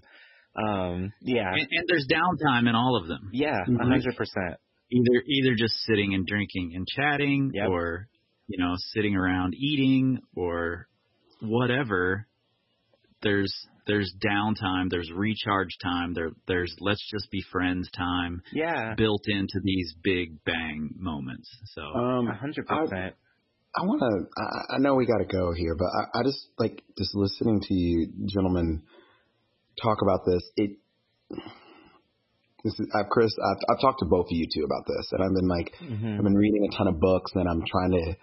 I'm not quite ready to launch it yet because this is going to be the first like solo talking series that I would definitely like to bring you guys in at some point on top of it. But talking about masculinity and climbing and masculinity and everything Woo! but like like big this topics. Yeah, it's like if if anybody listens to this I really want you to take away like everything that we're saying but like if you don't listen to anything of this and you're like you know you're listening just to the sound of the drum I want you to like hear the bromance in this situation because like this is really beautiful to me because like I don't know I just feel like I was just thinking about it and like this is so romantic to me but then it made me wonder like you know Devin, I've heard you mention quality time a few times. Like, I'm wonder, like, what is you guys' love language? Like, mine is definitely physical Mm. touch, and Mhm. I love doing acts of service for people. And it's like, Mhm. I don't know. I just thought about this too, and I was like, you know, I was thinking about, um, you know, when we were in Salt Lake, uh, you know, I'm borrowing some of your equipment, borrowing mics. It's like an acts of service, and like that really spoke to me. Even though it was a kind of like we're on the hustle, or on the grind, you know and we Mhm. like it's kind of an unspoken rule, but like it just made me think about like this moment and then what we're talking about. And you know, we're talking about recharging, we're talking about things, and I just finished reading this book, and I'm reading it actually again for the third time because I, I, I really there are some parts of this book that I need to pack, unpack, and it's the the book is called The Way of the Superior Man, and I it, one of the big things it talks about is like you know if you were thinking about something that is questionable, find, seek out your male friends and seek out these people and ask them. And if they, you know, like for it, it gives it a very extreme example. It's like if you're thinking about having an affair, seek out your male friends, and if they will, they will most likely, you know, they'll tell you what they think, and they'll either you either need to do it or you need to just like get over it and just get it like and just decide that this is not going to happen and just move on with your life. But you don't need to be, and you, you don't need to be like wrapped up in this thought. And I think that like we're talking about recharging and we're talking about like we're like filling the battery, not filling the battery, all this other stuff. Um, you know, and I think what I really am trying to say here is this is we've talked about everything else in the world that recharges us, but Kris, you really talked about like how this recharges you. And I think Yeah. giving Yeah. reverence to this. This is bromance. Mm-hmm. This is male Yeah. relationships. This is relationships, and this is like honesty between us all. Because I, Yeah. I'm very sure all of y'all would slap me silly if I started talking some nonsense, and I would expect nothing less. Well, we would And- know. yeah, you know, but the, I don't know. It's just it was just really like I was just thinking about this as all this was coming to an end, and it was just really beautiful, and it was like it was just it was gorgeous, and you know, and I yeah. and I want to say that, and I know that word is probably not associated with masculinity a not uh, uh, masculinity a lot, but it is gorgeous. Like this is a very gorgeous, beautiful thing, and Yeah. I don't know. I just I really this conversation has been so recharging. I really hope that people listening to this use this then as example or as a blueprint to have these conversations, men to men, women to women, men to women, whoever. But like, I really hope that like you understand that like we are recharged from this and it's Yeah. kind of something that you can do yourself too. And it's just, it was just real magical because like I was just, this is gonna sound so fucking stupid and so fucking cheesy, but I don't care because y'all are my bros. But like, like I was literally thinking, I was like, God damn, I'm gonna sleep really good tonight. Like I'm gonna have like really good thoughts. I'm gonna have really Yeah. good dreams. I'm gonna have really good energy going to bed, and like, Mhm. and I'm just gonna like be in this state of like you know, peace of going to bed. Oh, and it's yeah. like, and it's Yeah. like, you know, the only way I can equate it is like going to bed with a loved one. Like, like you Yeah. guys have just put me in a really good space because like you are people that I let into my life and my spirit. And I don't know. I just think I thought it was very important to say, and I just it was just something that was like kind of just making me tear up a little bit. Maybe it's the Hawaiian rolls and the gin. I don't know, but Why'd you have I to go and add that on the end of it? They didn't have to know. nah, dude, we're all It's ruthless still- honesty. I mean, that's I've true. never had that happen from Hawaiian rolls, but yeah, maybe it's, it does. maybe it's the Hawaiian rolls. You know, they get to you. they make you do I mean, things. have you ever had a Hawaiian roll burger? Oh my God, yeah. Don't See? remind me See? right now. I'm not trying to. This is this is why you started off talking about sliders, isn't it? Yeah, he was. were- He was already. He was probably looking at it. You know how I tell you, like when I freestyle, I look at stuff in the room. That's what he was doing. Yeah, he was staring at those He's like, he's like, I don't know. It's kind of like when you're in Hawaii. Let's just say Ah. Hawaii, and you gotta roll with your friends. oh God.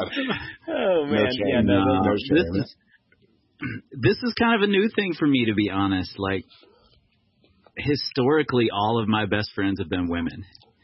I've just connected with women Same better. here, honestly. and and this is a pretty new experience and it's more just about for me it's about being really intentional about having the people around who who lift me up and who I feel good about lifting up Mhm. and and in every aspect of my life like I I'm not really that interested in partitioning my life off in a hundred different ways anymore you know I Mhm. want the people who I talk to for work are also the people I talk to as friends and Mm. the people I love to be around. And, you know, if I can have all that work together, Yeah. if I can take all those little patch cords, you know, that you're plugging around, Devin, and I can just have one, like, yeah, like one, you know, 10 prong patch cord that stays plugged in, Yeah. you know, that's, That's that's what dream. I'm angling for here. I'm angling for that whole 24 pack of Hawaiian rolls. yeah, you don't want to just have to. You want to. You don't have to settle for one sleeve or just like you want to be able to eat the whole thing.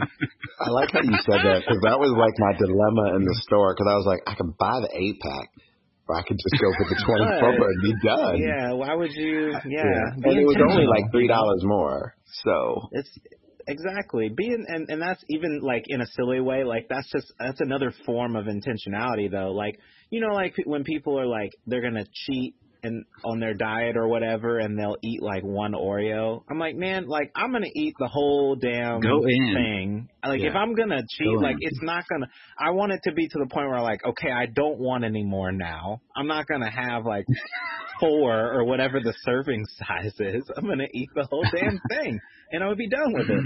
you know, and so I I respect that decision, and I also really appreciate you saying what you said because, um, like Kris said, I have always historically been close friends w- with women, but it's only because I was under the impression that men in general were not sensitive. And I'm a very Yeah. sensitive, emotional person. There's no getting around that. But this past year, I've been introduced to way more men who are emotionally intelligent, like you two. So, like, I've my views have changed on that, um, and I and I appreciate Well, listening, like listening to Mario and Donnell, Yeah, re- you know, have that conversation for me, I will, I will never forget when that conversation wrapped up and Betty, who was like against the wall in a little pile of blankets and pillows, Mhm. you know, stood up and was like looking at me with her eyes wide and I was like, Does anyone else recognize what just happened? Yeah. You know, and she's staring at me and she's like, That was beautiful and I was like, Mhm. I'm glad you saw that. Oh, you yeah. know, and I will never forget thinking, All right, I there's some there's some shit I need to learn. I need to step my game up. yeah. That's still my favorite episode. Still my favorite episode by the by far. Um, I, I mean, I, I, I'm I'm flattered because it's funny. It's like if Devin was here right now, he, he would just like literally be like, "This is like the regular when we see each other," because mm-hmm. we can't help it. Like we physically, I mean, he even said it. Like we just like we physically cannot help ourselves, but not to be that passionate and not to be that intimate with each other because we don't know how to. And I think yeah, also yeah. too, it was it was definitely birthed out of being the only two brothers in a space. It was yeah. def- I think that yeah. was a little bit of a catalyst. Like I'd be lying if I said that did not escalate the process. But mm-hmm. sure. it was like even to this day, like when we cross paths or gently talk on the phone or he's in town or I'm in town for him, it's one of those things. It's like we just I, mm. like there are people in my life, and he's definitely one of them. I don't know how to be any other way. It's just not mm-hmm. possible. Well, well, it's a beautiful thing for sure. So you know, I, I appreciate you allowing me into a fraction of that space. Mm-hmm. And, you know, to answer a question that you asked and kind of rolled right through, I I had never thought about what is the love language mm. I, you know, need to be spoken to in.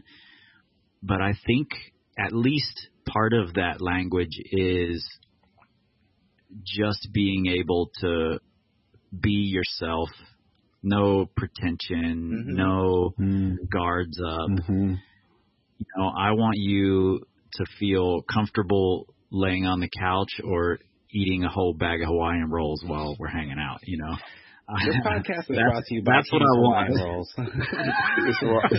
sponsored by Hawaiian Rolls. New new sponsorship opportunity. Yes. Oh. I yeah. I I know. It, I mean, it's a little bit easier for me because I've thought about this a lot. I know my language is for sure two things: um, quality time and words of affirmation. Words are super important to me. Mm-hmm. So like, and I know like I've come across people that like are totally like words don't mean anything not true for me. Words mean so much to me. So like even having you two like say like you're doing a great job, like this is like that means so much more to me than you giving me something or doing something for me. I yeah, mm. like I it's just interesting how that works for people.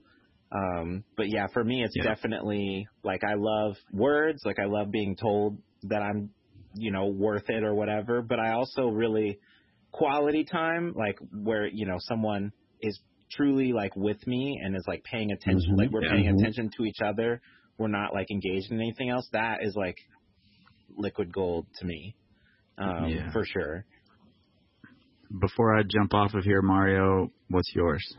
My love language is definitely so. My love language that I like to receive. Well, okay. Yeah, well, you mentioned physical touch, yeah, but I give receive is definitely physical touch. Give mm-hmm. is acts of service. Um, yeah, same. The other same. one, the other one that I like to receive, and I've, I've definitely been struggling with this, but uh, I've never been much of a words of affirmation person.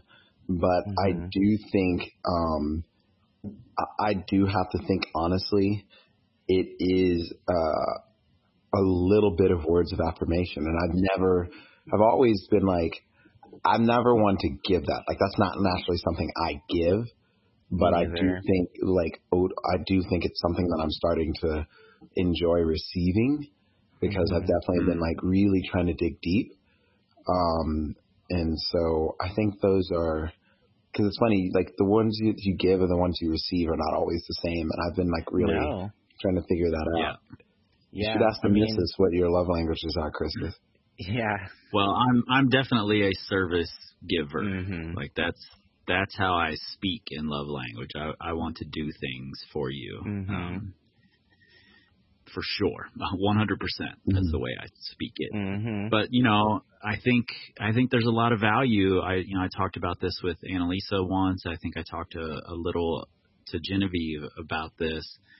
Um, I think it's really important to know the love language people like to receive as Mhm, well, so that mhm. you can so that you can speak a little bit of that. You know, instead of always just speaking the language that that you best give, Mm-hmm. you can give them a little of what they want to receive. Hundred percent. Yeah. podcast Instagram challenge. Men, what are your love languages that you Mhm. like to receive and give? Will you post it? Yeah. I mean, I'm, I'm, I'm lucky because this podcast was both, right? For me, like it yeah. was quality time yeah. and and words were said. Yeah. so I got my double fix for today. I'm gonna have a nice cup of tea before bed, like you said, Mario. I'm gonna sleep well. You know. Um. So yeah, thank you too for this. Yeah. has been very appreciated for me. Yeah, thank you both. I, I love you both, and I appreciate. And we love you. Yeah, brother. I love both of you guys. Well, almost gentlemen as much. well. almost as All much right, as I love Hawaiian rolls. Almost. Damn! I couldn't leave. I couldn't like shut it off without saying that. I'm sorry. I'm just playing. I'm just playing. Oh okay, oh you too. All right, ladies and gentlemen, as you can hear, I'm getting solidly roasted about these Hawaiian rolls. But you know something? Uh, no shame. Whole bag of Hawaiian rolls, all to myself. Act like y'all don't. Act like y'all don't like that sweetness. It's either that or potato bread, but I digress. I want to thank you guys so much for taking a moment to listen to a chat between Devin, Kris, and I. It's not often that all three of us get together and it's really heartfelt and really warming, and I'm super happy that we could share our creative process and how we get into our brains and really just like everything that happens with us in order for us to create this content for you guys. Make sure you guys support Devin. The American Climbing Podcast just dropped a brand new episode. This thing is fire. I love and love the content he's putting out. Maybe I'll get my stuff up to the, his level or maybe I'll just keep it straight to the streets like I like to be. I don't know. But I want to thank you guys so much. And the Power Company is a wealth of knowledge. If you guys are looking for climbing training, definitely check Kris out. I want to thank our sponsors for this episode, which is Gym Climber and Kaya. Both of these two companies offer amazing resources to make your climbing better. And honestly, if you're not taking advantage of every little bit of help that you can get, then I don't know what you're doing because you're probably not suffering. So then you have to ask yourself, are you really sending at all?